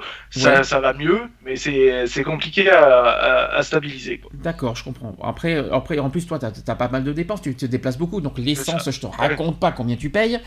Euh, Enfin, t'as plein, plein, Ouais. plein de choses à côté. euh, puis voilà, tu essaies de te faire plaisir. Bien, hein, faut dire aussi que hein, les menus kebab et les menus domicile resto. après- Après, il y a la- il y a l'avantage aussi, c'est que bon, euh, les, les, les commerçants euh, chez qui je vais ou je mange domicile resto, par exemple, euh, on euh, propose le, le différé. Donc du coup, en calculant bien, ça me met, ça me permet aussi de, de un minimum de manger en me faisant plaisir et de pouvoir régulariser à la fin du mois. Alors, différés, c'est bien, mais ce que tu ne, ce qu'il faut pas oublier, et ça, il y en a beaucoup qu'il faut, qu'il faut comprendre, c'est que c'est, même si c'est en différé, ça te fait quand même ça à dépenser pour le mois d'après. Ah bah bien, Et bien donc, sûr, et- bien sûr. alors même si, alors peut-être que tu auras un budget plus souple le mois d'après, tant mieux, mais malheureusement tout le monde n'est pas dans ce cas-là, parce que quoi qu'il en soit, les factures tous les mois c'est toujours les mêmes. T'as toujours les mêmes charges, t'as toujours les mêmes loyers, t'as toujours les mêmes, euh, les mêmes prélèvements tous les mois, c'est ça qu'il faut se dire aussi. T'as tout, tous les mois, t'as toujours ces mêmes prélèvements. Donc quelque part, quelque part, t'es obligé de différer ça, mais quelque part tu vas être obligé d'enlever quelque chose pour stabiliser ton compte. C'est ça. C'est ça le problème. N'oubliez pas les garçons, ceux qui peuvent pas aller en vacances, parce que moi, ça fait des années que je suis pas allé en vacances. hein. Mm. Et encore, quand je dis des années, ça fait des décennies. Hein. Mhm. Tu sais, Bah tu- oui. mais tu Là, je, sais- suis- je, suis- je, suis- je, suis- je suis d'accord avec ça. hein. Moi aussi, pendant un certain temps, j'ai j'ai j'ai jamais pris de vacances pendant un certain laps de temps. Bon, après, voilà, quoi, comme je dis, euh, quand j'ai eu l'opportunité de, de faire deux, et puis. euh, Mais je vais être honnête aussi avec toi, Lionel. euh, si j'ai le, le camping que j'ai fait en août, ça fait 20 ans que j'ai pas été en vacances. hein. Donc Ah ouais. euh, j'ai pas, c'est parce que j'ai pas pu y aller. J'ai pas pu faire ce que je voulais tous les mois. Est-ce que tu m'as déjà vu partir en juillet-août en vacances? Non, c'est sûr. Bah voilà, donc c'était un peu pareil. Là, là c'est exceptionnel parce que je pouvais, me, je pouvais me permettre parce que le camping 56 euros, je pouvais. Donc euh, je pouvais. Mais après, le problème, toi par dessus, c'est le problème, c'est ça qui te coûte cher. T'as les péages, l'essence, les trucs, la nourriture. Voilà, c'est ça qui te coûte le plus cher. Et donc, et par dessus, en plus, t'as aussi ton fils à faire plaisir euh, les week-ends. Donc quelque Ah oui. part, et tous tes déplacements par rapport à la Protec, enfin, t'as plein plein de choses euh, qui, que t'arrives plus aujourd'hui à à gérer et à, et à trouver de solutions. euh, Bah, les, euh, plus à gérer, oui et non. C'est c'est juste restabiliser, quoi, en fait. mhm. Et, et ça prend. euh, voilà, ça, ça va, ça prend quelques mois, quoi. hein, euh, c'est l'histoire de quelques mois. Le, le truc, c'est que voilà, ça, ça oblige aussi à, eh ben, à faire des trous dans le, à faire Tu l'as des fait concessions. Tu l'as, tu t'y étais préparé euh, avant de, de, de vacances, les conséquences qu'il allait y avoir derrière? Toujours, Toujours. Donc, tu- toujours. donc, Je, sais, je sais pertinemment que euh, si je pars euh, en vacances, que ce soit juillet ou août, je sais très bien que septembre, octobre, allez, novembre, euh, ça va être la galère. Donc voilà, je, je le sais à chaque fois. Je le... De toute façon, à chaque fois que je prends des vacances en juillet-août, euh, la rentrée elle est catastrophique. Donc à force j'ai l'habitude. Alors, pour finir les, les- les sondages, donc comme j'ai dit, les, les Français les plus fragiles sacrifient alors les vacances, mais également les sorties, tandis que prendre soin de leur santé et se maintenir dans, le, dans un logement pose des difficultés, ça c'est vrai. Les conditions de vie des seniors aussi qui se détériorent, parce qu'en 2017, près de la moitié des seniors redoutent de connaître la pauvreté et ne parviennent pas à équilibrer leur budget. Faut pas oublier, comme a dit Eve tout à l'heure, des, po- de- des personnes âgées qui ont du mal avec leur retraite. Parce que vivre avec une retraite, c'est pas non plus aisé. Hein. Faut quand même pas l'oublier Ah non, ça. c'est sûr, c'est sûr. Donc euh, ça, c'est très très très important à dire et que pas beaucoup le, que pas beaucoup euh, bah, s'en rendent compte quoi. Ça aussi, il faut le dire. Bah, oui, c'est pour ça. bah, euh, si supposons euh, Lionel, ta mère vivrait seule, elle y arriverait? Euh, ça serait short. Voilà. Et toi, de ton côté, Pareil. tu serais seul. Ouais, ça serait, ça serait pareil, ça serait, ça serait short aussi. Donc vous êtes, on est obligé quelque part de se grouper pour y arriver à vivre normalement? Eh ben, nous, c'est ce qu'on fait, quoi. hein. On, on a tout regroupé. hein. De toute façon, euh, on peut pas faire autrement. D'accord. De, de toute façon, j'ai l'impression qu'avec le temps, on va retourner euh, comme on fait par exemple en Afrique euh, ou comme on faisait auparavant dans, dans nos pays, c'est que dans une maison, il va y avoir plusieurs générations euh, parce que les pensions euh, ne suffiront pas à la personne pour vivre et, et puis voilà, on en profitera comme ça euh, de, de, que, que le, le grand-père ou la grand-mère soit dans la maison pour surveiller les enfants pendant que les actifs vont travailler. Yves Merci. Non, mais c'est ça, avant, avant euh, il n'y avait pas de pension, il n'y a pas si longtemps que ça que la pension est instaurée dans nos pays, quand on y réfléchit bien. D'accord. Tout à fait. Et avant, euh, si tu travaillais pas, tu n'avais pas de revenus, donc il y avait euh, plusieurs générations dans une même maison. Alors, là, on va revenir. euh, On a parlé beaucoup de précarité, on va revenir sur le chômage. Donc, qui dit plus de chômage dit forcément plus de précarité. C'est la conséquence. Ça, Ouais. c'est obligé. Parce que dès que tu tombes dans le chômage, tu tombes forcément dans la précarité. Donc, malheureusement, vous savez que euh, le, chômage n'arrête pas d'augmenter. En plus, on en a, on a, j'ai donné les chiffres la semaine dernière, je ne sais pas si vous vous en souvenez, que ça a encore augmenté au mois d'août. Euh, 1%, 1%, un, peu- un petit peu, à peu près 1%, je crois que ça a augmenté. Euh, bah, ça, ça, ça arrange pas les choses, ça aussi, hein, le chômage. Est-ce que, est-ce que pour vous, alors ça revient un petit peu à un des sujets qu'on a fait, je crois, en avril-mai, quand on avait fait un petit peu de politique. Est-ce que vous avez des solutions pour que, pour, euh, bah, pour que ça change, ça, au niveau du chômage? Qui dit moins de chômage dit forcément euh, moins de précarité. Donc, euh, Bien sûr. donc qui dit pour qu'il y ait moins de chômage, il faut qu'il y ait plus de travail. Alors, Plus en- Bah plus oui. d'emplois Alors, Ben, comment- déjà, euh, sanctionner toutes ces, ces entreprises qui se délocalisent euh, dans des pays étrangers uniquement pour avoir des main-d'œuvre euh, moins chères. hein. Mhm.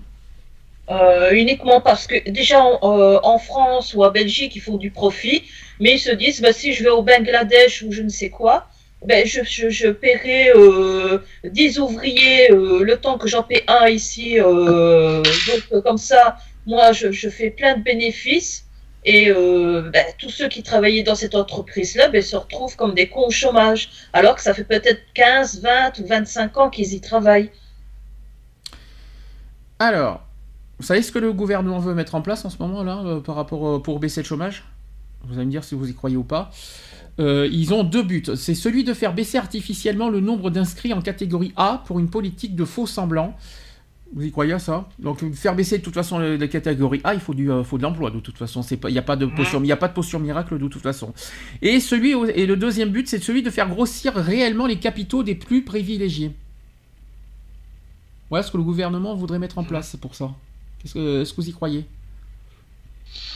Bah, je pense veux surtout. bien, tu veux bien réitérer ta phrase parce que c'était coupé, donc j'ai pas tout entendu. Alors, euh, il y a deux buts. euh, le gouvernement en France veut faire deux buts pour faire baisser le chômage en France.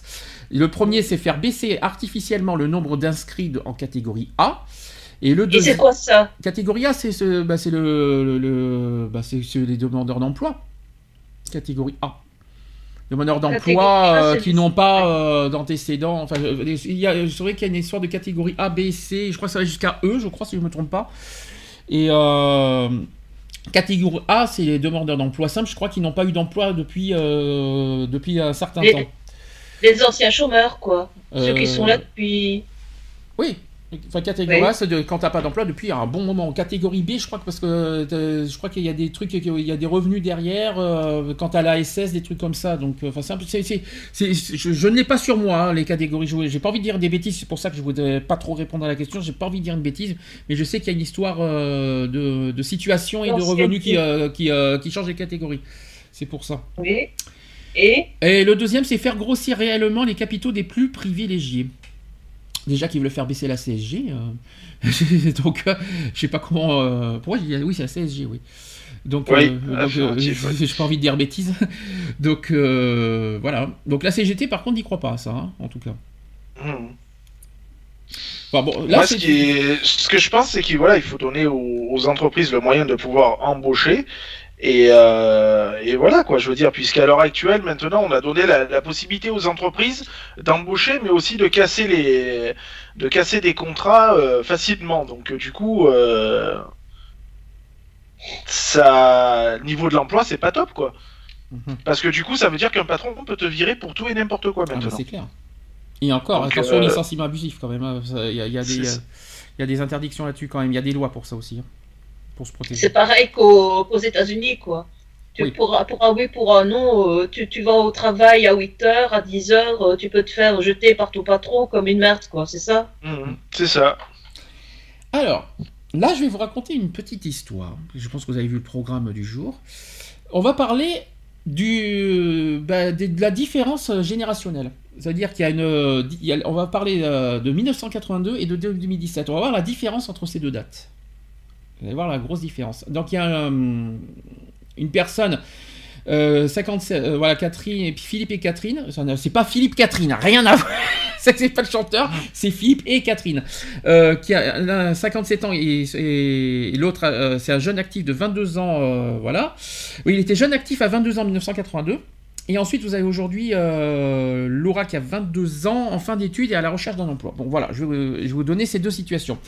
Par rapport au temps de travail, qu'est-ce qui a, qu'est-ce qui a changé pour vous, d'après vous, par rapport aux années 80 Enfin, est-ce que vous avez senti un changement sur le temps de travail? Bah, on est passé de 39 à 35 Donc, déjà. elle a donc, forcément euh, baissé, on est d'accord. Par exemple, en 1982, vous allez me dire si vous êtes pour, ou si vous êtes plus 19 d'accord avec 1982 et plus d'accord avec 2017, on est d'accord? On fait comme ça? En 1982, Jean-Philippe et Catherine profitent des mesures sociales qui viennent d'accorder euh, la gauche au pouvoir. La semaine de travail passe de 40, euh, de 40 à 39 heures et une cinquième semaine de congé payé est accordée aux salariés. Ça, c'était en 1982. En 2017, la durée des vacances n'a pas bougé, mais la semaine de travail est passée à 35 heures dans les lois Aubry, c'est-à-dire en 2000 et 2002, avec des modalités différentes selon les entreprises. Jean-Philippe, qui est resté aux 39 heures hebdomadaires, bénéficie des RTT. Alors que Catherine doit travailler 7 heures par jour, et au-delà, ces 7 heures sont payées 25% de plus. Il y a la loi El Khomri par-dessus qui vient d'arriver cette année, qui est adoptée, euh, enfin, qui arrive, qui est adoptée l'année dernière en 2016, qui pourrait changer les choses, parce que son employeur compte faire adopter un accord d'entreprise qui, prév- qui prévaudra sur l'accord de branche pour que ces heures supplémentaires ne soient plus majorées que de 10%. Vous, êtes, vous vous sentirez mieux en 1982 ou en 2017 sur ce sujet-là?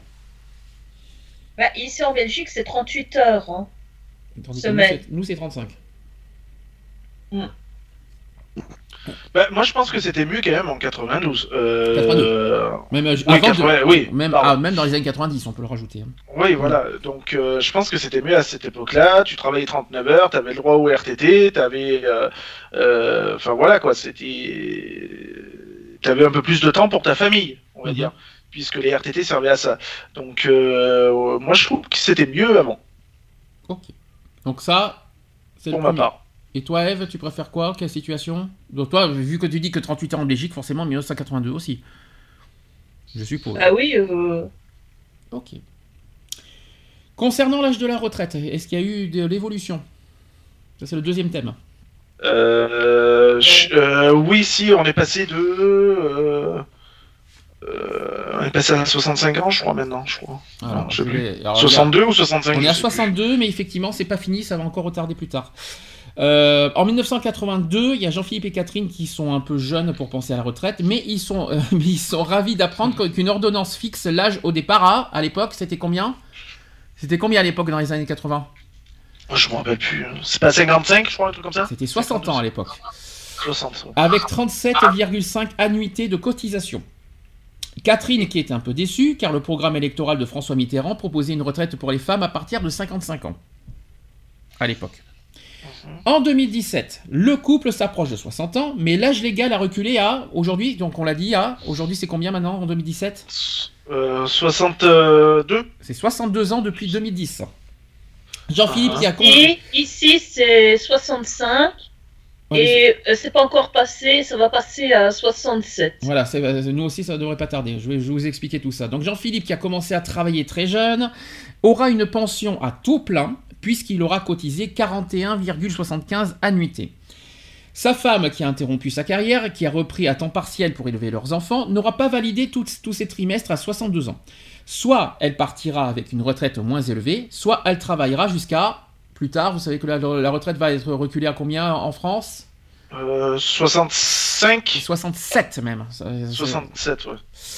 Euh, le fils Nicolas qui a commencé à travailler à 65 ans, c'est déjà qu'il ne, pourra part- euh, ne pourra pas partir avant 67 ans, puisqu'il devra avoir cotisé 43 ans, selon le système actuel.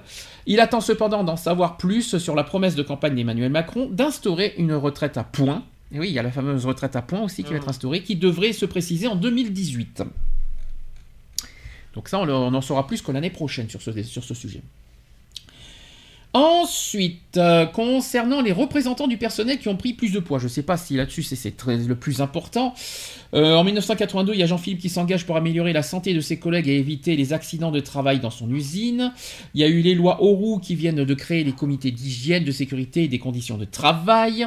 Elles instaurent aussi une négociation, annuelle collective et la possibilité de signer des accords collectifs. De nouvelles lois accroître le, le rôle des négociations d'entreprise en 1996 et obligeront à consulter syndicats et patronats avant toute réforme en 2007. Et donc en 2017, le changement, c'est que les accords d'entreprise devraient être facilités par la réforme du Code du travail. Nicolas, qui n'est pas syndiqué, ni même représentant du personnel, pourra négocier directement avec le patron de sa PME de 15 salariés, mais il n'est pas sûr d'être en position de force. Son père Jean-Philippe regrette que les ordonnances présentées par le gouvernement fassent disparaître les CHSCT, je ne sais pas si vous savez ce que c'est, qui sont fusionnés avec le comité d'entrepri- d'entreprise et les délégués du personnel. Alors moi ça me parle pas, le- les, euh, les CHSCT. Moi non plus, non. Qui, quoi, non, où? Non, personne ne sait ce que ça veut dire? Il n'y a plus personne? Ben non, mais je sais pas, je, je vois, je vois pas, ça peut dire tout et n'importe quoi. euh. Hmm, D'accord. En plus, il y a pas mal de trucs que vous avez en, Fr- vous avez en France, des appellations qu'on n'a pas en Belgique, donc euh, Alors, il y a les femmes aussi qui ont investi dans le marché du travail. En, en, en 1982, lorsqu'elle a commencé à travailler, Catherine a pris le contre-pied de sa mère, qui considérait que sa place était au foyer. Ah, les, les- les années 80. Et oui, les femmes au foyer à l'époque, c'était ça. Comme d'ailleurs dans les années 60. Et au début des années 80, il y avait encore un grand décalage entre les taux d'activité selon les sexes. Si la quasi-totalité des hommes dans la force de l'âge, avec 97%, travaillaient ou cherchaient un emploi, ce n'était pas le cas des deux tiers des femmes, avec 68%. Et en 2017, Laura, qui est la fille de Catherine, ne se pose pas la question. Le, le taux d'activité des femmes a progressé de près de 20 points ah, et rejoint presque celui des hommes. Mais les inégalités salariales persistent, et ça c'est, ça, c'est un combat qu'on mène euh, depuis longtemps. L'écart est toujours... Vous savez combien est l'écart en- des salaires entre les hommes et les femmes aujourd'hui En 2017 25%. Non. Honnête est toujours là? Oui. L'écart, Euh. de, l'écart de salaire entre les hommes et les femmes aujourd'hui, c'est combien? En pourcentage Euh... Euh, je sais plus, je crois que c'est une trentaine de pourcents. Non, crois. non, non, non, c'est 9%. 9%, oui, 9%. oui, je suis très loin. L'écart, l'écart est de 9% à emploi et temps de travail équivalent. Hmm. Voilà, c'est le terme exact. Ouais, mais n'oublie pas, plus le diplôme est élevé, plus la, la- la personne a un poste élevé, plus l'écart euh, se, se, se, se, se marque. hein. pour le même emploi, pour euh, donc les mêmes fonctions, le même âge, euh, le même diplôme. Euh, ici en Belgique, en tout cas, l'écart peut aller jusqu'à 25% de différence de salaire. Enfin, aujourd'hui, j'oserais dire que les femmes sont plus précaires que les hommes. Ouais. Parce que les salaires, euh, voilà. Donc ça veut dire qu'aussi au niveau. Par contre, ce que je ne sais pas, c'est au niveau des retraites. Est-ce qu'au niveau des retraites, les femmes touchent moins que les hommes au niveau, au- au- dans les retraites? Oui, en tout cas en Belgique, oui. D'accord. En France, je ne sais pas. J'ai pas. vé- Ça, c'est quelque chose qu'on a. Je crois qu'on n'a jamais vérifié ça encore. Non, je, Euh, je peux pas tenir. D'accord. Euh, Les pensions suivent les, les salaires, on va dire. D'accord. Par contre, les RSA, c'est pour euh, tous. hein, euh, c'est le même montant pour euh, hommes et femmes. Il n'y a pas de, il y a pas de, il a pas montants différents là-dessus. L'allocation handicapée, même chose. Le chômage, je ne sais pas, et les retraites, je ne sais pas. C'est une chose que Parce je... qu'ils vont du principe que comme on a cotisé moins, vu qu'on touchait moins, eh bien on a une pension qui est inférieure. C'est D'accord. C'est QFD, comme on dit. Donc on peut, on peut oser dire que les femmes sont plus précaires que les hommes en fait au niveau des revenus? On peut le dire ça aussi. Hmm. Alors, autre chose, c'est que le taux d'activité des femmes se rapproche de celui des hommes. Se rapproche, hein, c'est pas encore fait. hein. L'égalité n'est pas encore là- n'est pas encore faite aujourd'hui. hein, il faut quand même le dire. Ensuite, le chômage, comme je vous ai dit, a augmenté surtout pour les jeunes, notamment chez les jeunes. Euh, parce qu'en 2017, je vais pas vous donner en 1982, hein, il, y a eu, eu des crises de toute façon pendant toutes les décennies. Il y a eu les 30 glorieuses par exemple à l'époque, hein, dans les années 80. Et en 2017, il y a eu la crise, que c'est que le chômage qui frôle aujourd'hui autour des 10%, il faut quand même le rappeler. Et le plein emploi n'est plus qu'un horizon lointain parce que Nicolas a eu la chance de signer un contrat à durée indéterminée en 2011 quand l'emploi a connu une timide embellie. Ah bah punaise. Mais Laura, qui s'est inscrite à Pôle emploi dès la fin de ses études, et s'attend à galérer pour trouver du travail, comme près d'un. Et sachez qu'un jeune sur quatre recherche un emploi aujourd'hui. Ils ont du mal à trouver un travail. Un jeune sur quatre. Mm. Et c'est pour ça qu'ils retournent habiter en général chez papa et maman. Mm-hmm. Euh, ils n'en sortent pas à payer euh, tout ce qui est déjà loyer euh, et, charges, alors euh, encore moins pour se nourrir ou se vêtir, etc. Donc euh, ils préfèrent retourner chez les parents le temps que bah, ils trouvent une situation et qu'ils puissent devenir, subvenir à leurs besoins. Ouais. Il y a une chose que tu as, as parlé tout à l'heure, Eve. Tu as parlé des diplômes, je crois. Oui. Si je ne me trompe pas. vous savez ce qui se passe pour ceux qui sont moins diplômés? Bah, ils sont tout simplement mis sur la touche au niveau de l'emploi. Moins tu es diplômé, plus, et, plus tu es écarté bah, euh, sur les offres d'emploi. Tout simplement. En 1982, il n'y avait pas ça. À l'époque, tu n'avais pas forcément besoin de diplôme pour trouver un, autre, un, travail. Je vais expliquer en détail, c'est qu'en 1982, Jean-Philippe n'a que le bac en poche, mais cela ne l'a pas empêché d'être embauché en CDI. À l'époque, en, 1982, c'était facile d'avoir un CDI à l'époque. Hein. Un diplôme dont il est fier car il était le premier de sa famille à l'obtenir. En 1978, seuls 25% des Français de sa génération avaient le bac. Seuls 25%, c'est quand même fou. Hein Et à l'époque de son père, le diplôme était réservé à une élite avec 7%. Son jeune frère, qui a quitté le lycée à la, fin de la seconde, peine déjà à trouver un emploi. On est toujours en 1982, je précise. Hein. Et à l'époque, le chômage, le taux de chômage était, était à 7,5% en 1982 pour les actifs sans diplôme, contre seulement 4,6% pour les diplômés du supérieur.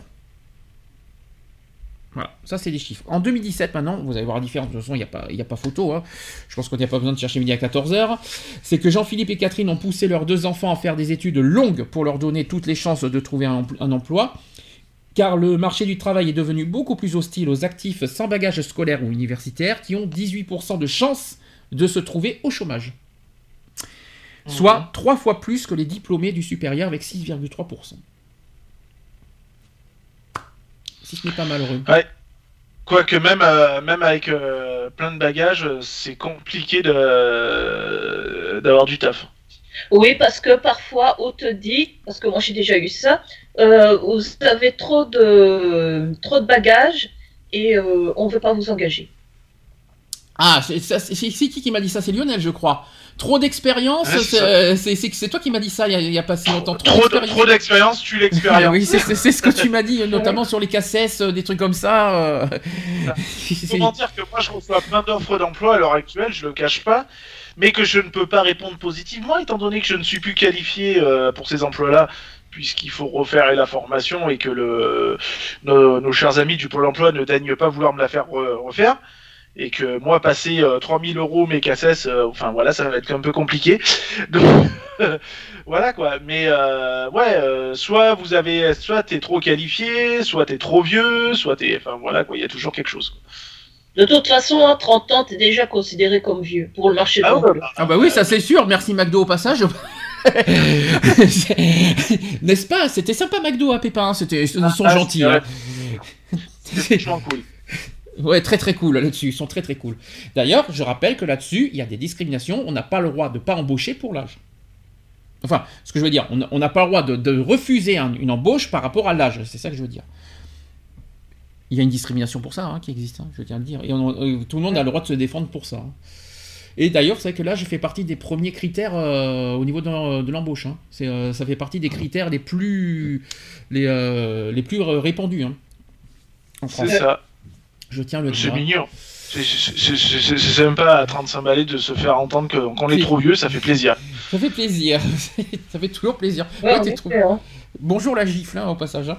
Et, puis, et puis bonjour la motivation derrière après.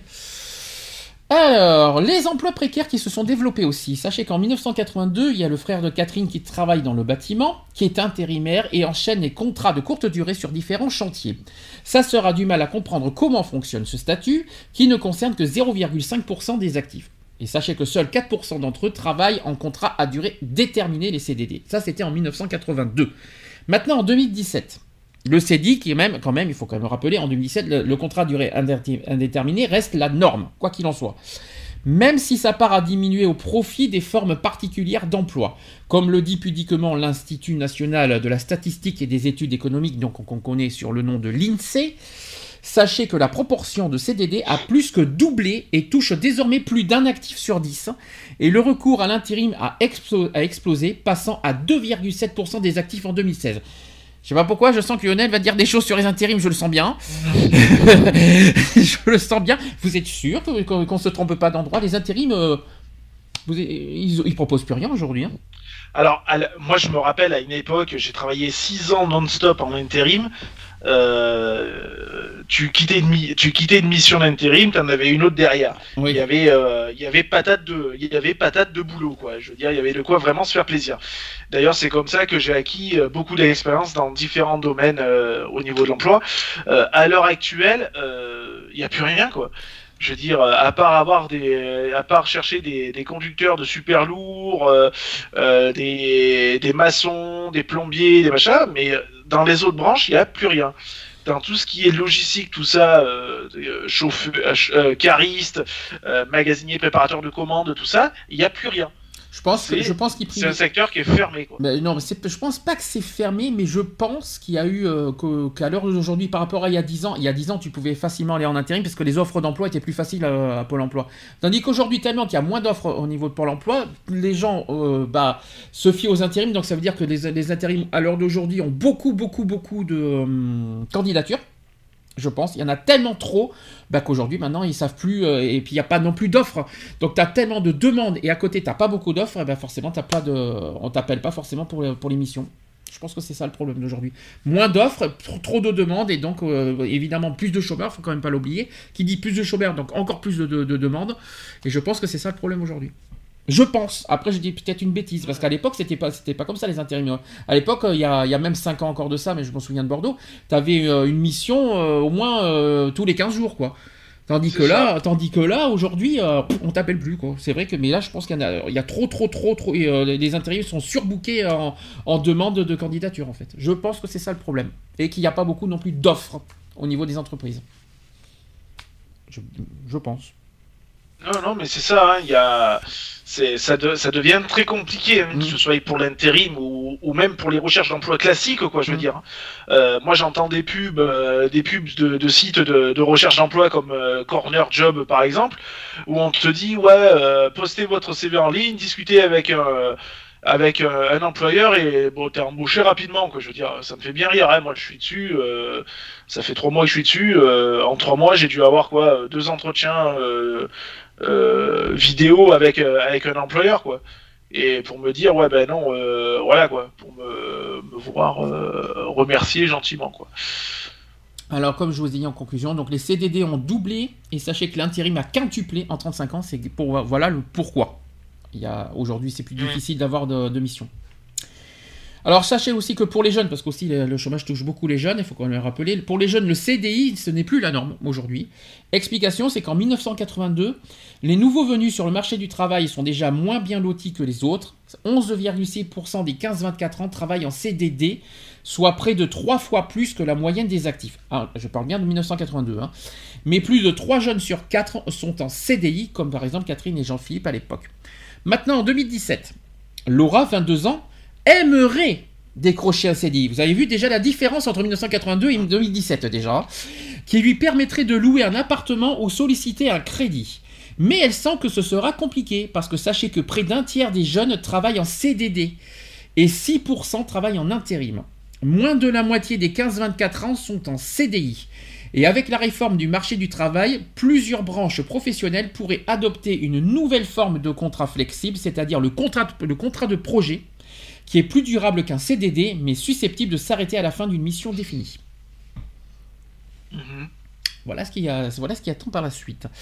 Ah oui, déjà, il y a une différence. hein. Déjà, les années 80, tu avais la facilité d'avoir un CDI et aujourd'hui, j'espère avoir un CDI. Vous avez vu déjà, en 30 ans, déjà, la grosse Ah ouais. différence. hein. C'est un truc de fou. Et, et ce qui est encore plus terrible, c'est que ça touche les jeunes. hein. Ça, c'est encore plus terrible. C'est ça. Donc, quand on dit que t'es trop vieux, mais Ben- malheureusement, euh, les jeunes aussi sont C'est ça. À, à- à une certaine époque, t'avais un CDI, tu cassais, le lendemain t'en avais un autre, c'était pas un problème. À l'heure actuelle, t'as un CDI, t'as intérêt de le garder, quoi. Ah oui, c'est certain. Ah oui, t'as pas intérêt de le lâcher parce que là, t'as une chance énorme et t'as, euh, parce que c'est, je pense que c'est un cadeau en or qu'on offre d'avoir un CDI aujourd'hui maintenant. C'est, ça, ouais, ça, ça, devient, le- ça devient le luxe. ah oui, c'est le luxe, c'est clair. Pour vivre aisément et vivre normalement, oui, c'est le luxe aujourd'hui.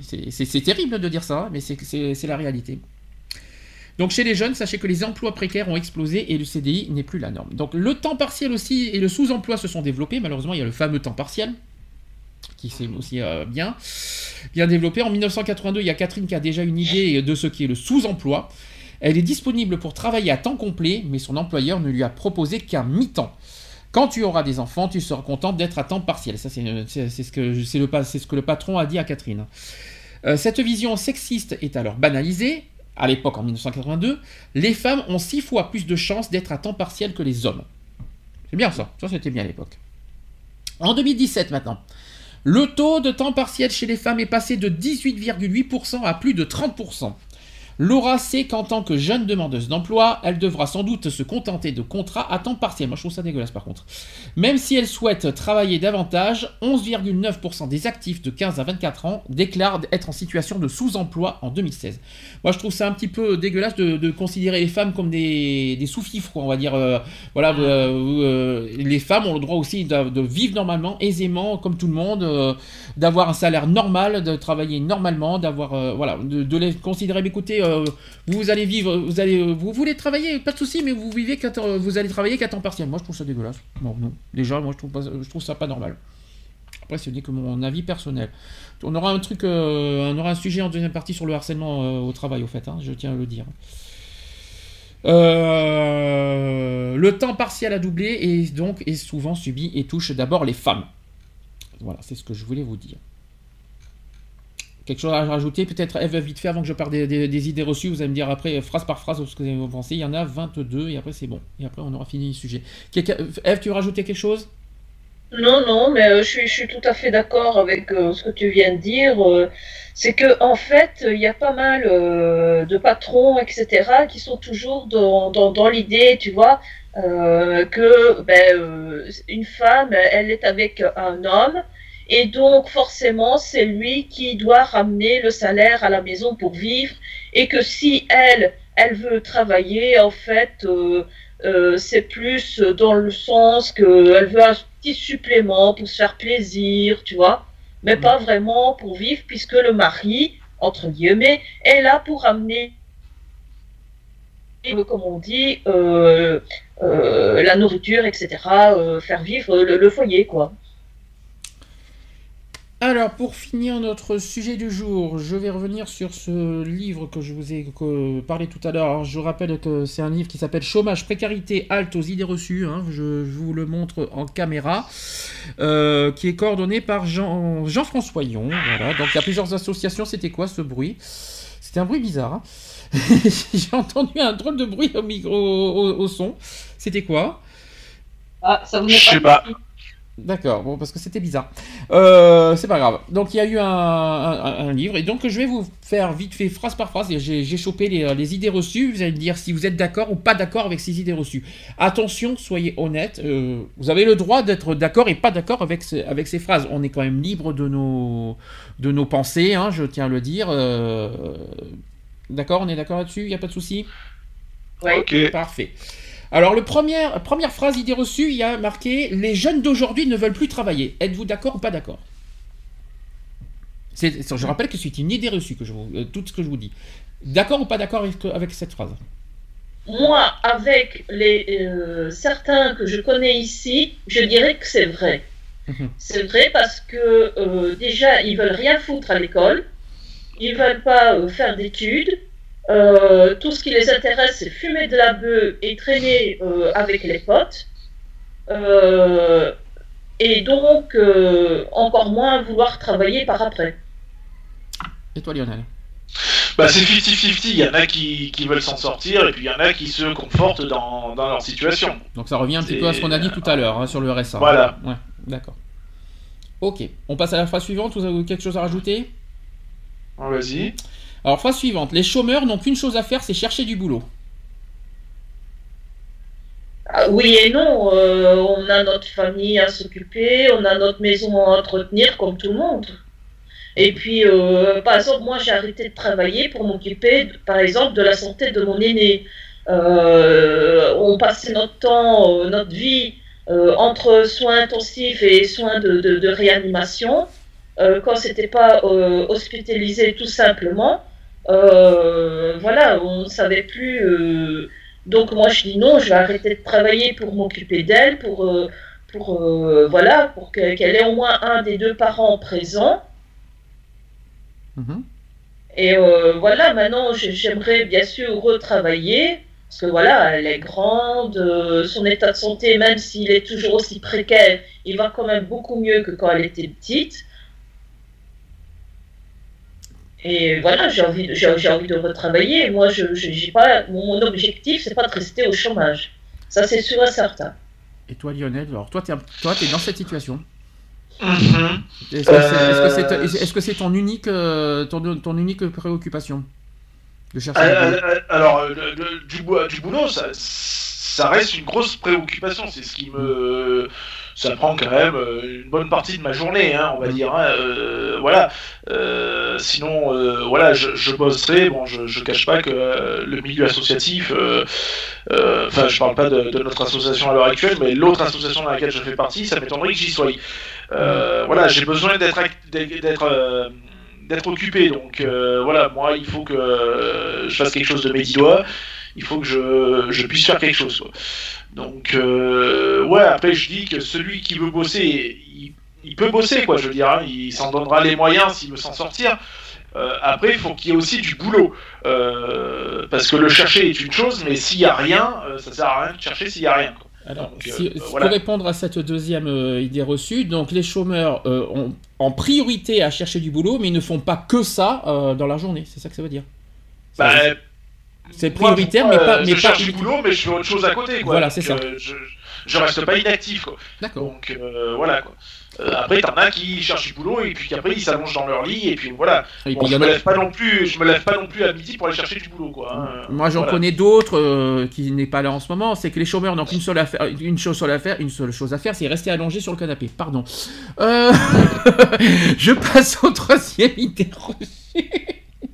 Je peux, je peux passer à la chose suivante, s'il vous plaît. Alors, troisième idée reçue. Si les salariés de Pôle emploi étaient, plus, étaient un peu plus efficaces, il y aurait peut-être moins de chômeurs. Vrai ou faux?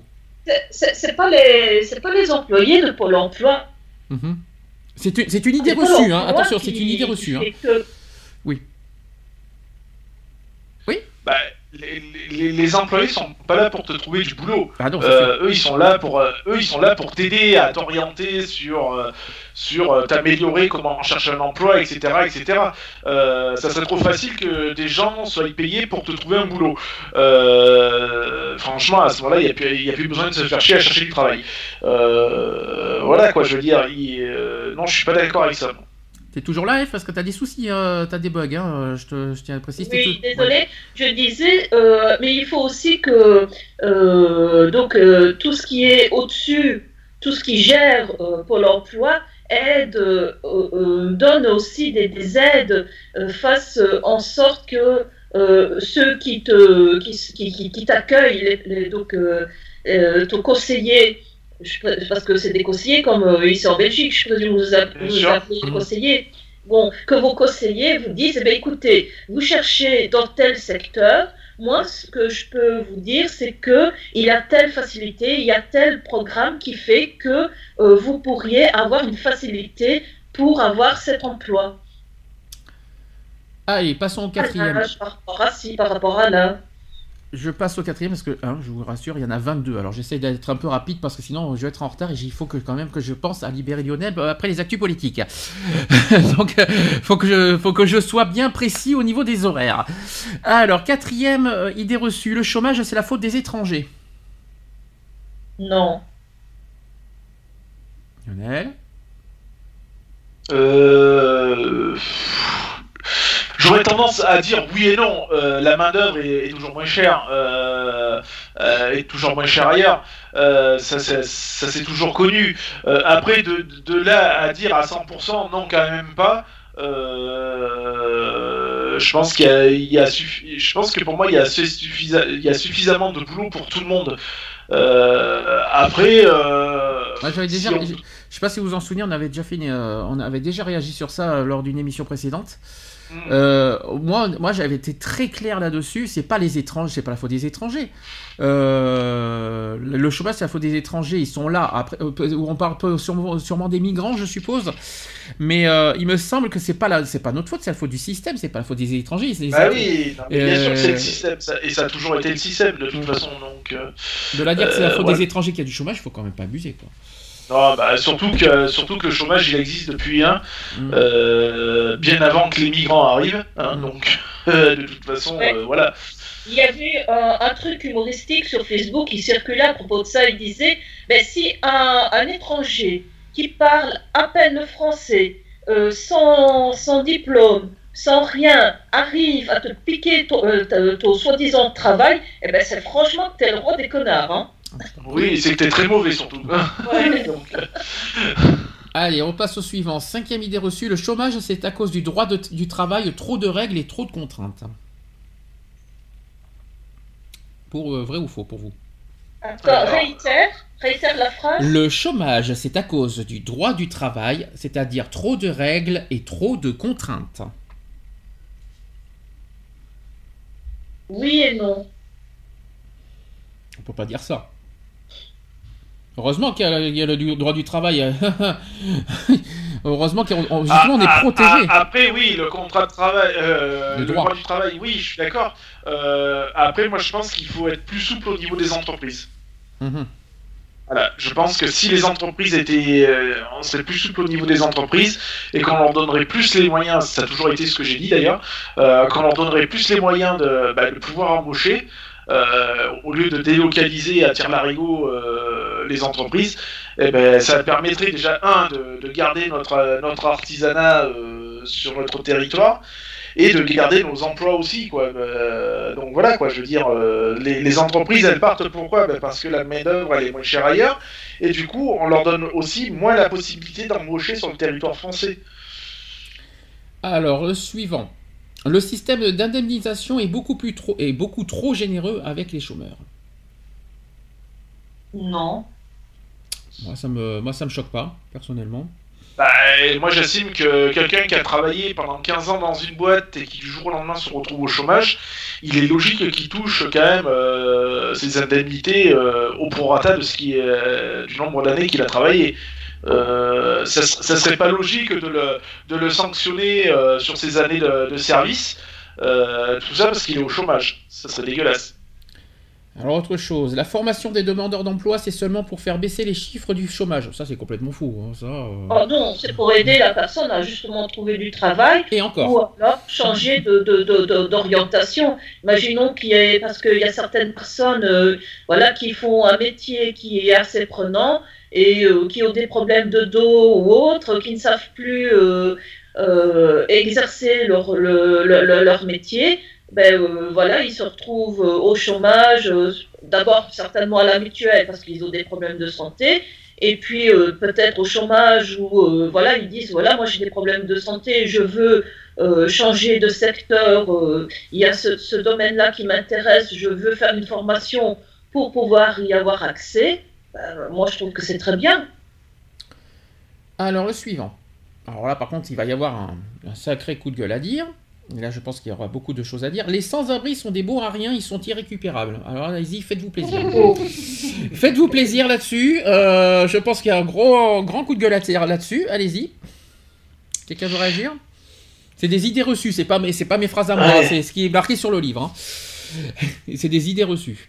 c'est même pas carrément c'est même pas une idée reçue c'est carrément de la médisance Mhm. qui aimerait vivre euh, comme ça euh, 24 heures sur 24 à toutes les saisons, euh, dans la rue, euh, dans le froid, euh, à, parfois à, cohabiter avec des rats, euh, qui, franchement, qui aimeraient ça, être sale du matin au soir parce que euh, tu sais pas faire te laver certainement ton linge comme tu veux, les, les, centres pour sans-abri l'hiver qui sont surbookés, hein, qui sont surpleins, et dès que quelqu'un essaie de, il y a beaucoup de SDF qui, qui restent dans la rue euh, parce qu'ils n'ont pas eu une place, parce qu'on dit ah, mais non, euh, on est plein, euh, va voir ailleurs si j'y suis.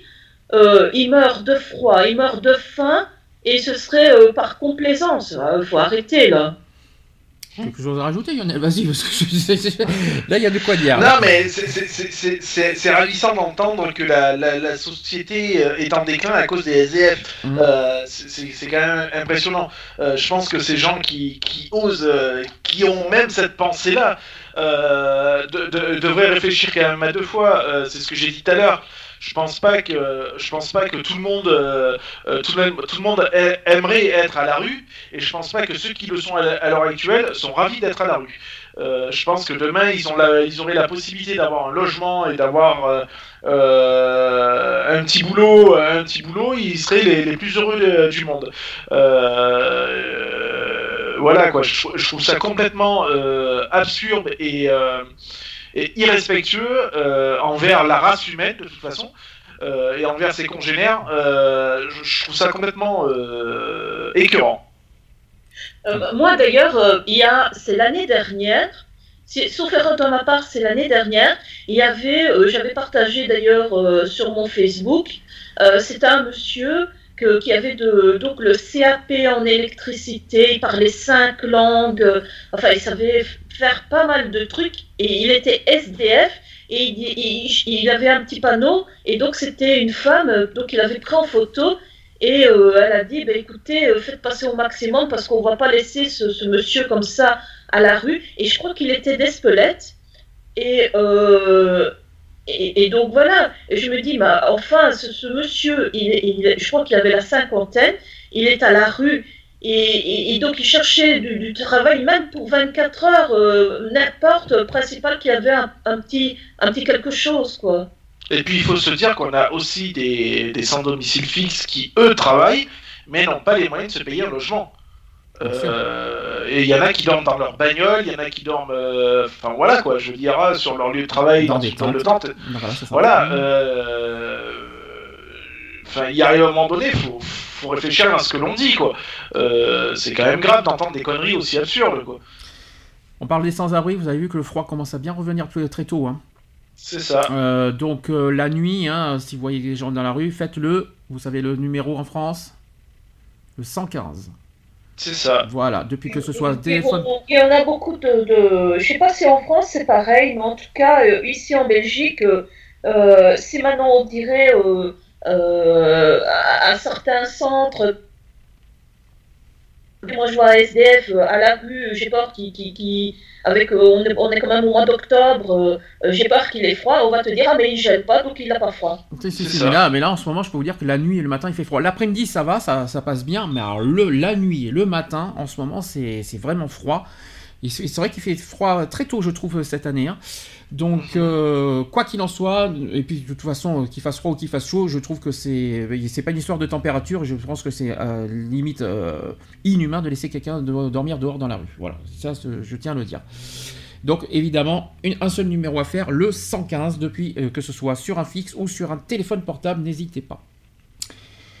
Autre idée reçue, là, attention, Lionel va encore, va encore réagir, je le sens bien, parce que ça, je pense qu'il ça va lui rappeler quelque chose les précaires locataires sont des mauvais payeurs. Alors, c'est pas qu'on est des mauvais payeurs, attention. C'est que, ben ouais, il y, a des fois, ben voilà, moi je le cache pas, hein, je, je, suis comme ça, ben il y a des fois je fais un sacrifice ouais, sur le loyer. Mhm. Voilà, pour pouvoir euh, peut-être mieux manger ou pour pouvoir mieux euh, euh, payer certaines factures qui sont aussi indispensables. voilà, quoi, je veux dire, mais c'est pas parce que on est au RSA qu'on est des mauvais payeurs. Par contre, qu'est-ce qu'ils sont chiants les propriétaires à demander euh, qu'est-ce que vous avez comme revenu, qu'est-ce que vous ci, qu'est-ce que vous là. Ça. par contre, euh, vous savez qu'aujourd'hui, il y a discrimination là-dessus. Euh, maintenant, aujourd'hui, on, ça, devient une angoisse. Hein. Ça devient une angoisse parce ah, qu'aujourd'hui, Aujourd'hui, vous savez qu'il y a une discrimination, une discrimination qui a été reconnue, une discrimination sur la situation financière. Aujourd'hui, parce que j'ai oublié, parce que la semaine dernière, on a beaucoup parlé de- du travail, mais sachez que aujourd'hui, j'ai oublié de le dire, c'est qu'un propriétaire ne peut pas vous rejeter pour votre situation financière. Maintenant, la loi est reconnue. euh, parce qu'aussi la, la loi sur la discrimination est aussi valable pour les propriétaires au niveau d'un logement. Je tiens à vous le dire. Euh, parce que j'ai oublié de le dire la semaine dernière, on a été beaucoup sur le domaine du travail, mais la loi est valable aussi entre propriétaires et locataires, et enfin euh, sur la demande de logement. Après, moi, je dis qu'il y a, il y a retard et retard. Mhm. Euh, Il y a ceux Ah, ça, qui, disent- différent. qui, qui daignent ne plus vouloir payer leur loyer, et puis alors à ce moment-là, on part dans une spirale infernale. Et puis il y a ceux qui, bon, ben voilà, euh, ont des mois compliqués, et puis qui, bon, ben, exceptionnel, à titre d'exception, ben, ils, ils, euh, ils font une croix sur un, voire deux mois de loyer. Quoi, voilà. Mais il ne faut pas forcément être précaire au niveau salaire euh, pour ne pas payer son loyer, par exemple. Moi, j'ai déjà vu des personnes, euh, donc c'est un couple, tous les deux travaillent, euh, ils te ramènent peut-être euh, 4 000, 5 000 euros par mois de salaire, et le, le- propriétaire se plaint comme quoi il doit courir après pour avoir pour être payé, quoi. Allez, on continue. Alors là, c'est pas mieux, attention, c'est pas fini, parce qu'on va en mettre, je vais en mettre une couche de plus. Les chômeurs en situation de handicap sont incasables. Bonjour Sandy. Alors, ceux qui peuvent travailler, attention, ceux qui sont en situation de handicap et qui peuvent travailler. Enfin, c'est très compliqué ça aussi. Euh, quand on dit Mais ils sont, inca- sont incasables, non? Personne Dans le milieu du travail, hein. Je veux dire, il y a juste à, il y a juste à, à adapter la- la- le poste de travail au handicap de la personne, c'est tout. Mhm. quoi. Et ça, et, ça prend quoi? Ça prend, bon, ça demande peut-être des, un financement pour, euh, pour la structure, mais euh, euh, en sachant maintenant toutes les aides qu'il y a pour les entreprises, en sachant que maintenant les entreprises sont obligées, ont l'obligation d'embaucher un certain nombre de pourcentages de personnes à mobilité réduite ou avec un handicap qui soit X ou Y. Enfin voilà quoi, je veux dire, il n'y a, il y a pas de incassable. casables. toute hein. personne casables, Qui- qui- toute, cou- euh, toute, toute, euh, toute personne, malgré euh, son handicap, a une certaine connaissance, a une certaine expérience de l'emploi et, et voilà quoi. Et c'est pas parce qu'elles sont dans un fauteuil roulant qu'elles sont plus bonnes à rien quoi. Par exemple. Je suis totalement d'accord avec toi. En, Belgique, il y a un, un organisme, euh, avant il s'appelait la WIP, maintenant il a changé de nom, je ne sais plus comment ça s'appelle. Euh, en fait, euh, si tu as un handicap, euh, il t'aide par rapport à ça. Donc, imaginons que euh, tu travailles dans une entreprise. Et par rapport euh, à ton handicap, tu es par exemple 30% moins, produc- moins productif, Pro- productif. que, euh, oui, que, euh, que- que- que- qu'un autre employé. Mhm. Eh bien, la WIP paie euh, le- l'employeur les 30% Mhm. en question. Et ils offrent euh, des possibilités euh, à l'employeur, euh, donc des, des- de financiers par rapport à la personne qu'ils embauchent. D'accord. Alors je continue, parce que pour l'instant on est dans les temps, ça va. Zéro chômeur sur un territoire entier, c'est impossible. Déjà, oui, c'est impossible. vous y croyez à zéro chômeur? Je crois que c'est impossible. impossible. Euh, j'y crois pas. Ouais. J'y crois pas au nombre d'entreprises qui ferment. euh, en sachant que même ceux qui créent leur propre entreprise, ils n'arrivent pas à durer plus d'une année, voire deux. Euh, Enfin, il y a un moment donné, non, le, zé- le- le taux zéro n'existe pas, c'est pas possible. Ensuite, créer une entreprise n'est pas à la portée des chômeurs. Ça aussi c'est faux. Tout le monde C'est peut. faux, tout Il y, a- beaucoup d'aides, il y a beaucoup d'aides euh, qui, le- qui, qui existent pour créer sa propre entreprise. Euh, maintenant, il est, euh, il est assez simple de créer son entreprise et il est plus compliqué de la faire fructifier. Euh, voilà. Ensuite, les entreprises qui se méfient des chômeurs et réciproquement. Bah alors là, évidemment, hein. Des côtés aux chômeurs, c'est se méfie des chômeurs, mais en même temps, qui c'est qui demande des emplois? Euh, C'est les chômeurs. C'est tellement énorme. La phrase est quand même un petit peu absurde. Qui c'est qui, qui, c'est qui, euh, qui demande de l'emploi? Les C'est chômeurs. Les chômeurs. Donc comment les entreprises se méfient des chômeurs puisque c'est les chômeurs qui, euh, qui, euh, qui, euh, qui- Ah, demandent après, voilà, est-ce que le chômeur non plus euh, ne vise pas, tu vois, à rentrer dans une entreprise et à rester, je veux dire, dans un laps de temps de 4 à 5 mois euh, histoire de toucher des indemnités au, au max? Et de, et de partir de son boulot après, tu vois ce que je veux dire Hmm. Enfin, en Parce tout qu'il y en a cas, peut-être qui fonctionnent comme ça, hein, j'en sais rien. hein, enfin, en euh, tout cas la, la phrase est un peu stupide quand même. Mais Parce en tout cas, c'est pas comme ça en Belgique. hein. Pour récupérer, par exemple, tu es engagé, Mhm. il faut que tu fasses un temps plein pendant deux ans pour récupérer ton chômage. Enfin, t'es automatique. Excusez-moi, je bois la, banane en même temps. Automatiquement, euh, on est au, chômage pour euh, pour euh, pour pour aller en entreprise de toute façon. hein. Enfin, je sais pas comment expliquer. Enfin, c'est un peu bizarre. Pas grave. On passe au suivant. 15e, le 15e. Les personnes au RSA devraient faire obligatoirement quelques heures du travail. Ça, c'est tellement absurde. Ça, vous savez, c'est la proposition de Sarkozy, ça. Je me souviens de ça. Vous y croyez Vous êtes d'accord ou pas avec ça? Ouais, alors moi, au RSA, je crois que je travaille assez suffisamment, Bénévolement, tu veux dire bé- bénévolement. Ouais, Donc, euh, je crois que mon taux, il est largement fait. hein. Mhm. Oui, mais par contre, comment tu, euh, comment- ça, tu peux le prouver que tu travailles bénévolement dans des associations et est-ce que, est-ce que légalement parlant, on peut considérer ça comme un travail de, tra- de faire du bénévolat? Bah, Euh, alors, hein. que, bah, pour, moi, ça- pour moi, j'ai toujours considéré le, le- le bénévolat comme du boulot, même si t'étais pas euh, ré- payé ou quoi que ce soit, euh, puisque tu donnes quand même de ton temps à de la société, euh, telle qu'elle soit, hein, que on s'en- on n'en a rien à carrer de quelle association, hein, de toute Mhm. façon, euh, voilà quoi. Mais pour moi, c'est alors d'autant plus les associations euh, euh, d'intérêt public. Hein, moi, je vous vois au sein de la protection civile qui en dépend du ministère de, de, de l'intérieur ou de la défense, je sais plus trop quoi. Enfin non, de l'intérieur. Donc voilà, je veux dire, on est bénévole pour l'État, quoi. Je veux dire, donc il arrive un moment donné, je crois que tes heures de béné, enfin tes heures de travail, elles sont faites, quoi. Alors, on continue. Les chômeurs sont des oisifs qui nous coûtent cher. Oui, bien sûr. Et puis quoi encore? C'est vrai que bon, le, et puis le chômage c'est con parce que c'est c'est tellement con parce que c'est ton ta cotisation à toi, ça fait partie de ton salaire brut ton chômage. Donc euh, comment on peut dire que ça coûte cher le chômage? Les, les, coti- les- les chômages que tu perçois, ça fait pas partie de nos salaires bruts? Vous êtes toujours là? Je pense, je, je pense que si. euh, après, je, je sais pas. Enfin, moi, pour On n'a pas- on n'a cher. Parmi les euh, voilà. 22% qu'on nous retire du salaire brut, il n'y a pas une partie qui va à notre chômage? Ah bah forcément que si, puisque quand tu es au chômage, tu touches des indemnités, donc euh, c'est ton salaire. Hein. Donc euh, comment on peut dire que ça coûte cher les chômeurs? C'est complètement con. Après le RSA c'est autre chose. Alors là c'est une autre catégorie. Voilà. Euh, le RSA, c'est pas du tout le chômage, c'est tu cotises pas pour le RSA. Par contre, ce qui est vrai, c'est que par contre, tu euh, parmi les salaires, dans ton salaire, c'est vrai que tu as une partie qui est versée pour le RSA. Oui, Est-ce que vous êtes d'accord avec ça, par Ah. contre? Les, les travailleurs, pe- euh, les travailleurs sont payés pour euh, ceux qui sont au RSA. Euh, excusez-moi, de, excuse- excusez-moi de dire ça, mais c'est- ça reste la vérité. Euh, quand j'en entends qui disent ouais, je me crève le cul au boulot pour payer le RSA de certains, euh, c'est pas faux. Mhm. Euh, c'est pas faux. Donc je, je comprends un peu la colère aussi des, de ceux qui travaillent et envers ceux qui se confortent dans le dans le dans le RSA quoi. Donc tu, tu Euh, trouves ça injuste, tu trouves ça injuste quelque part qu'on qu'on retire un petit peu de ton salaire brut pour qu'on verse à certaines personnes qui ne, qui ne veulent pas s'en sortir, qui ne veulent rien faire. c'est ça que tu veux dire Bah, Voilà, oui, moi je trouve ça, je trouve ça juste, ouais. Attention, certaines personnes, pas toutes les personnes. oui, oui. Ne pas généraliser. Toutes les personnes au, RSA ne veulent, euh, ne cherchent, euh, ne, ne cherchent pas à rester isolées et à ne rien foutre. Il faut faire très attention à ça aussi. Il y en a beaucoup qui se confortent là-dessus, c'est ce qu'on a dit tout à l'heure.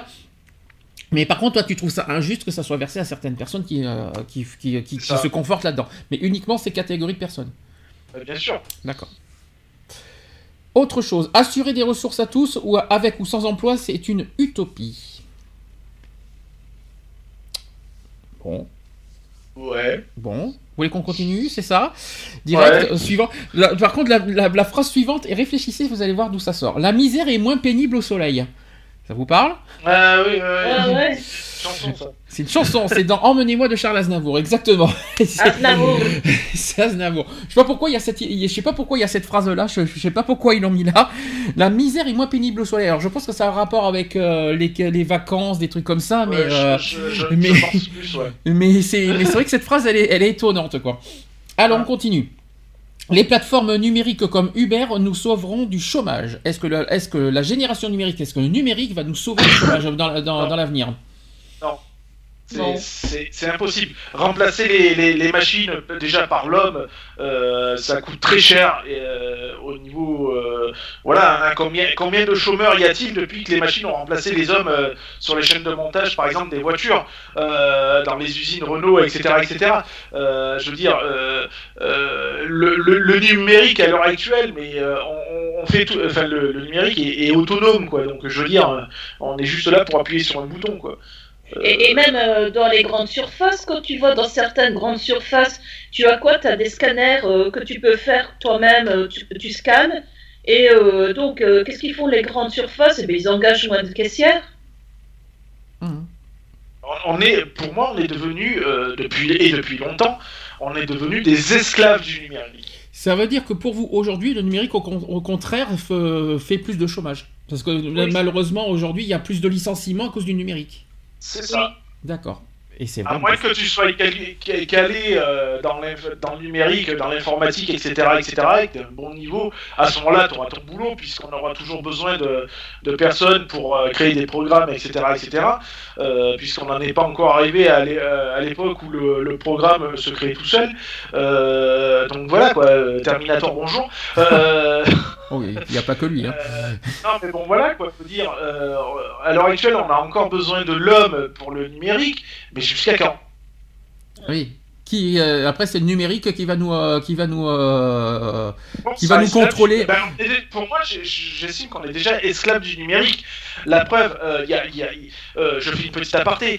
Il y, a une- il y a une chanson que je- que j'adore, qui est celle de Soprano, Mon Précieux. mhm. Elle, veut, elle veut tout dire. On est dépendant de notre téléphone portable, on est dépendant d'Internet, on est dépendant de tout ce qui est le numérique, on est dépendant. Je veux dire, il n'y a pas de secret là-dessus, quoi. Je veux dire, donc on est déjà des esclaves du numérique.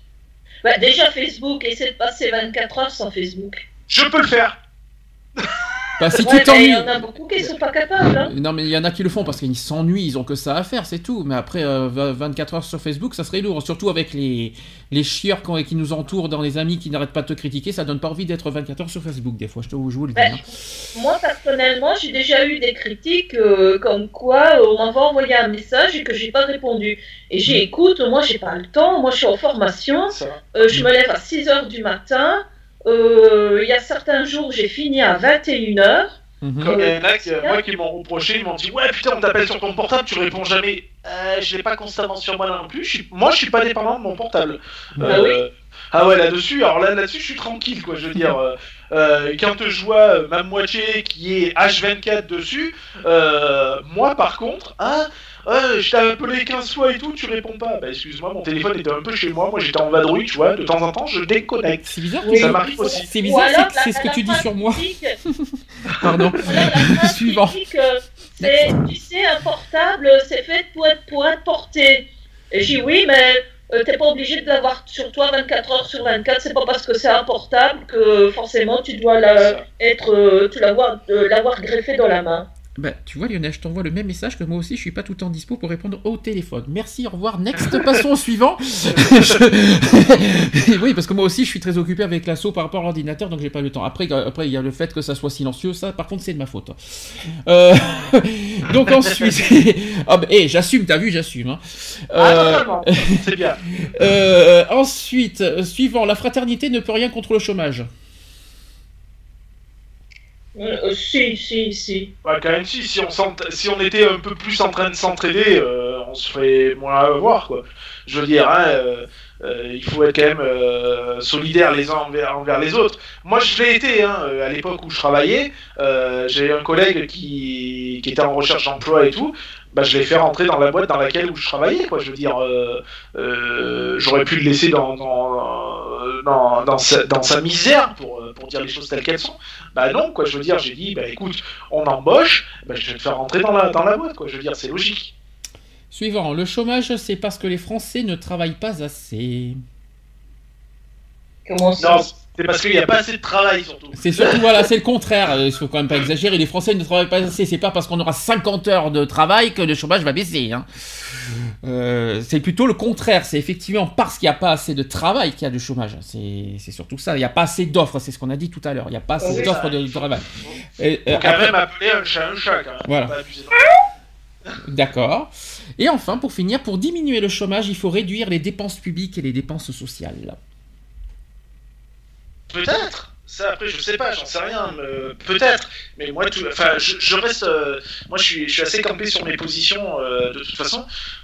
Euh, je pense que si on arrêtait de, gaspiller l'argent public et, autres dans des dans des âneries ou je ne sais dans dans, dans quoi d'autre, dans par exemple financer euh, un Macron euh, Air Force One euh, pour, Macron, comme Hollande avait si bien fait Air Hollande ou Air Sarko, je ne sais plus.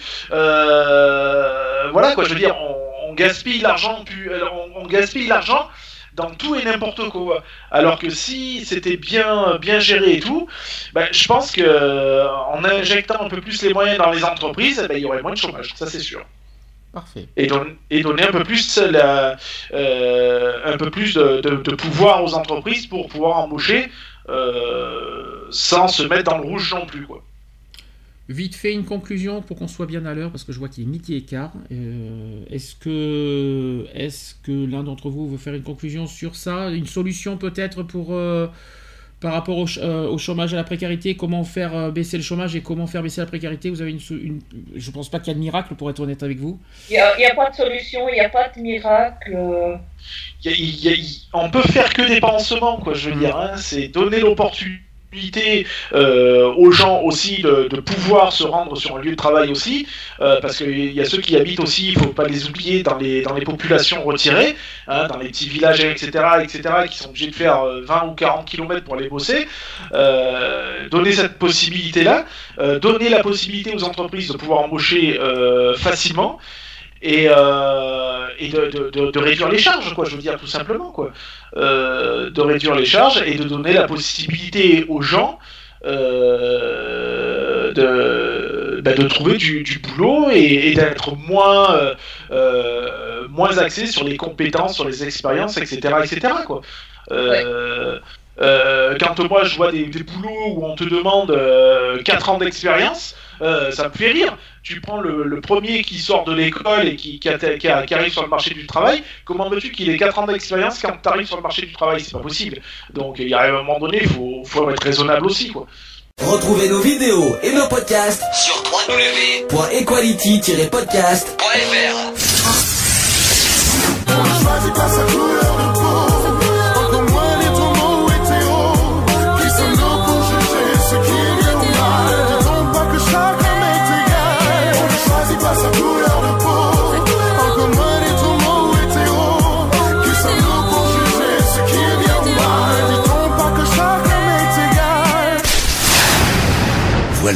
C'est fini. À très bientôt.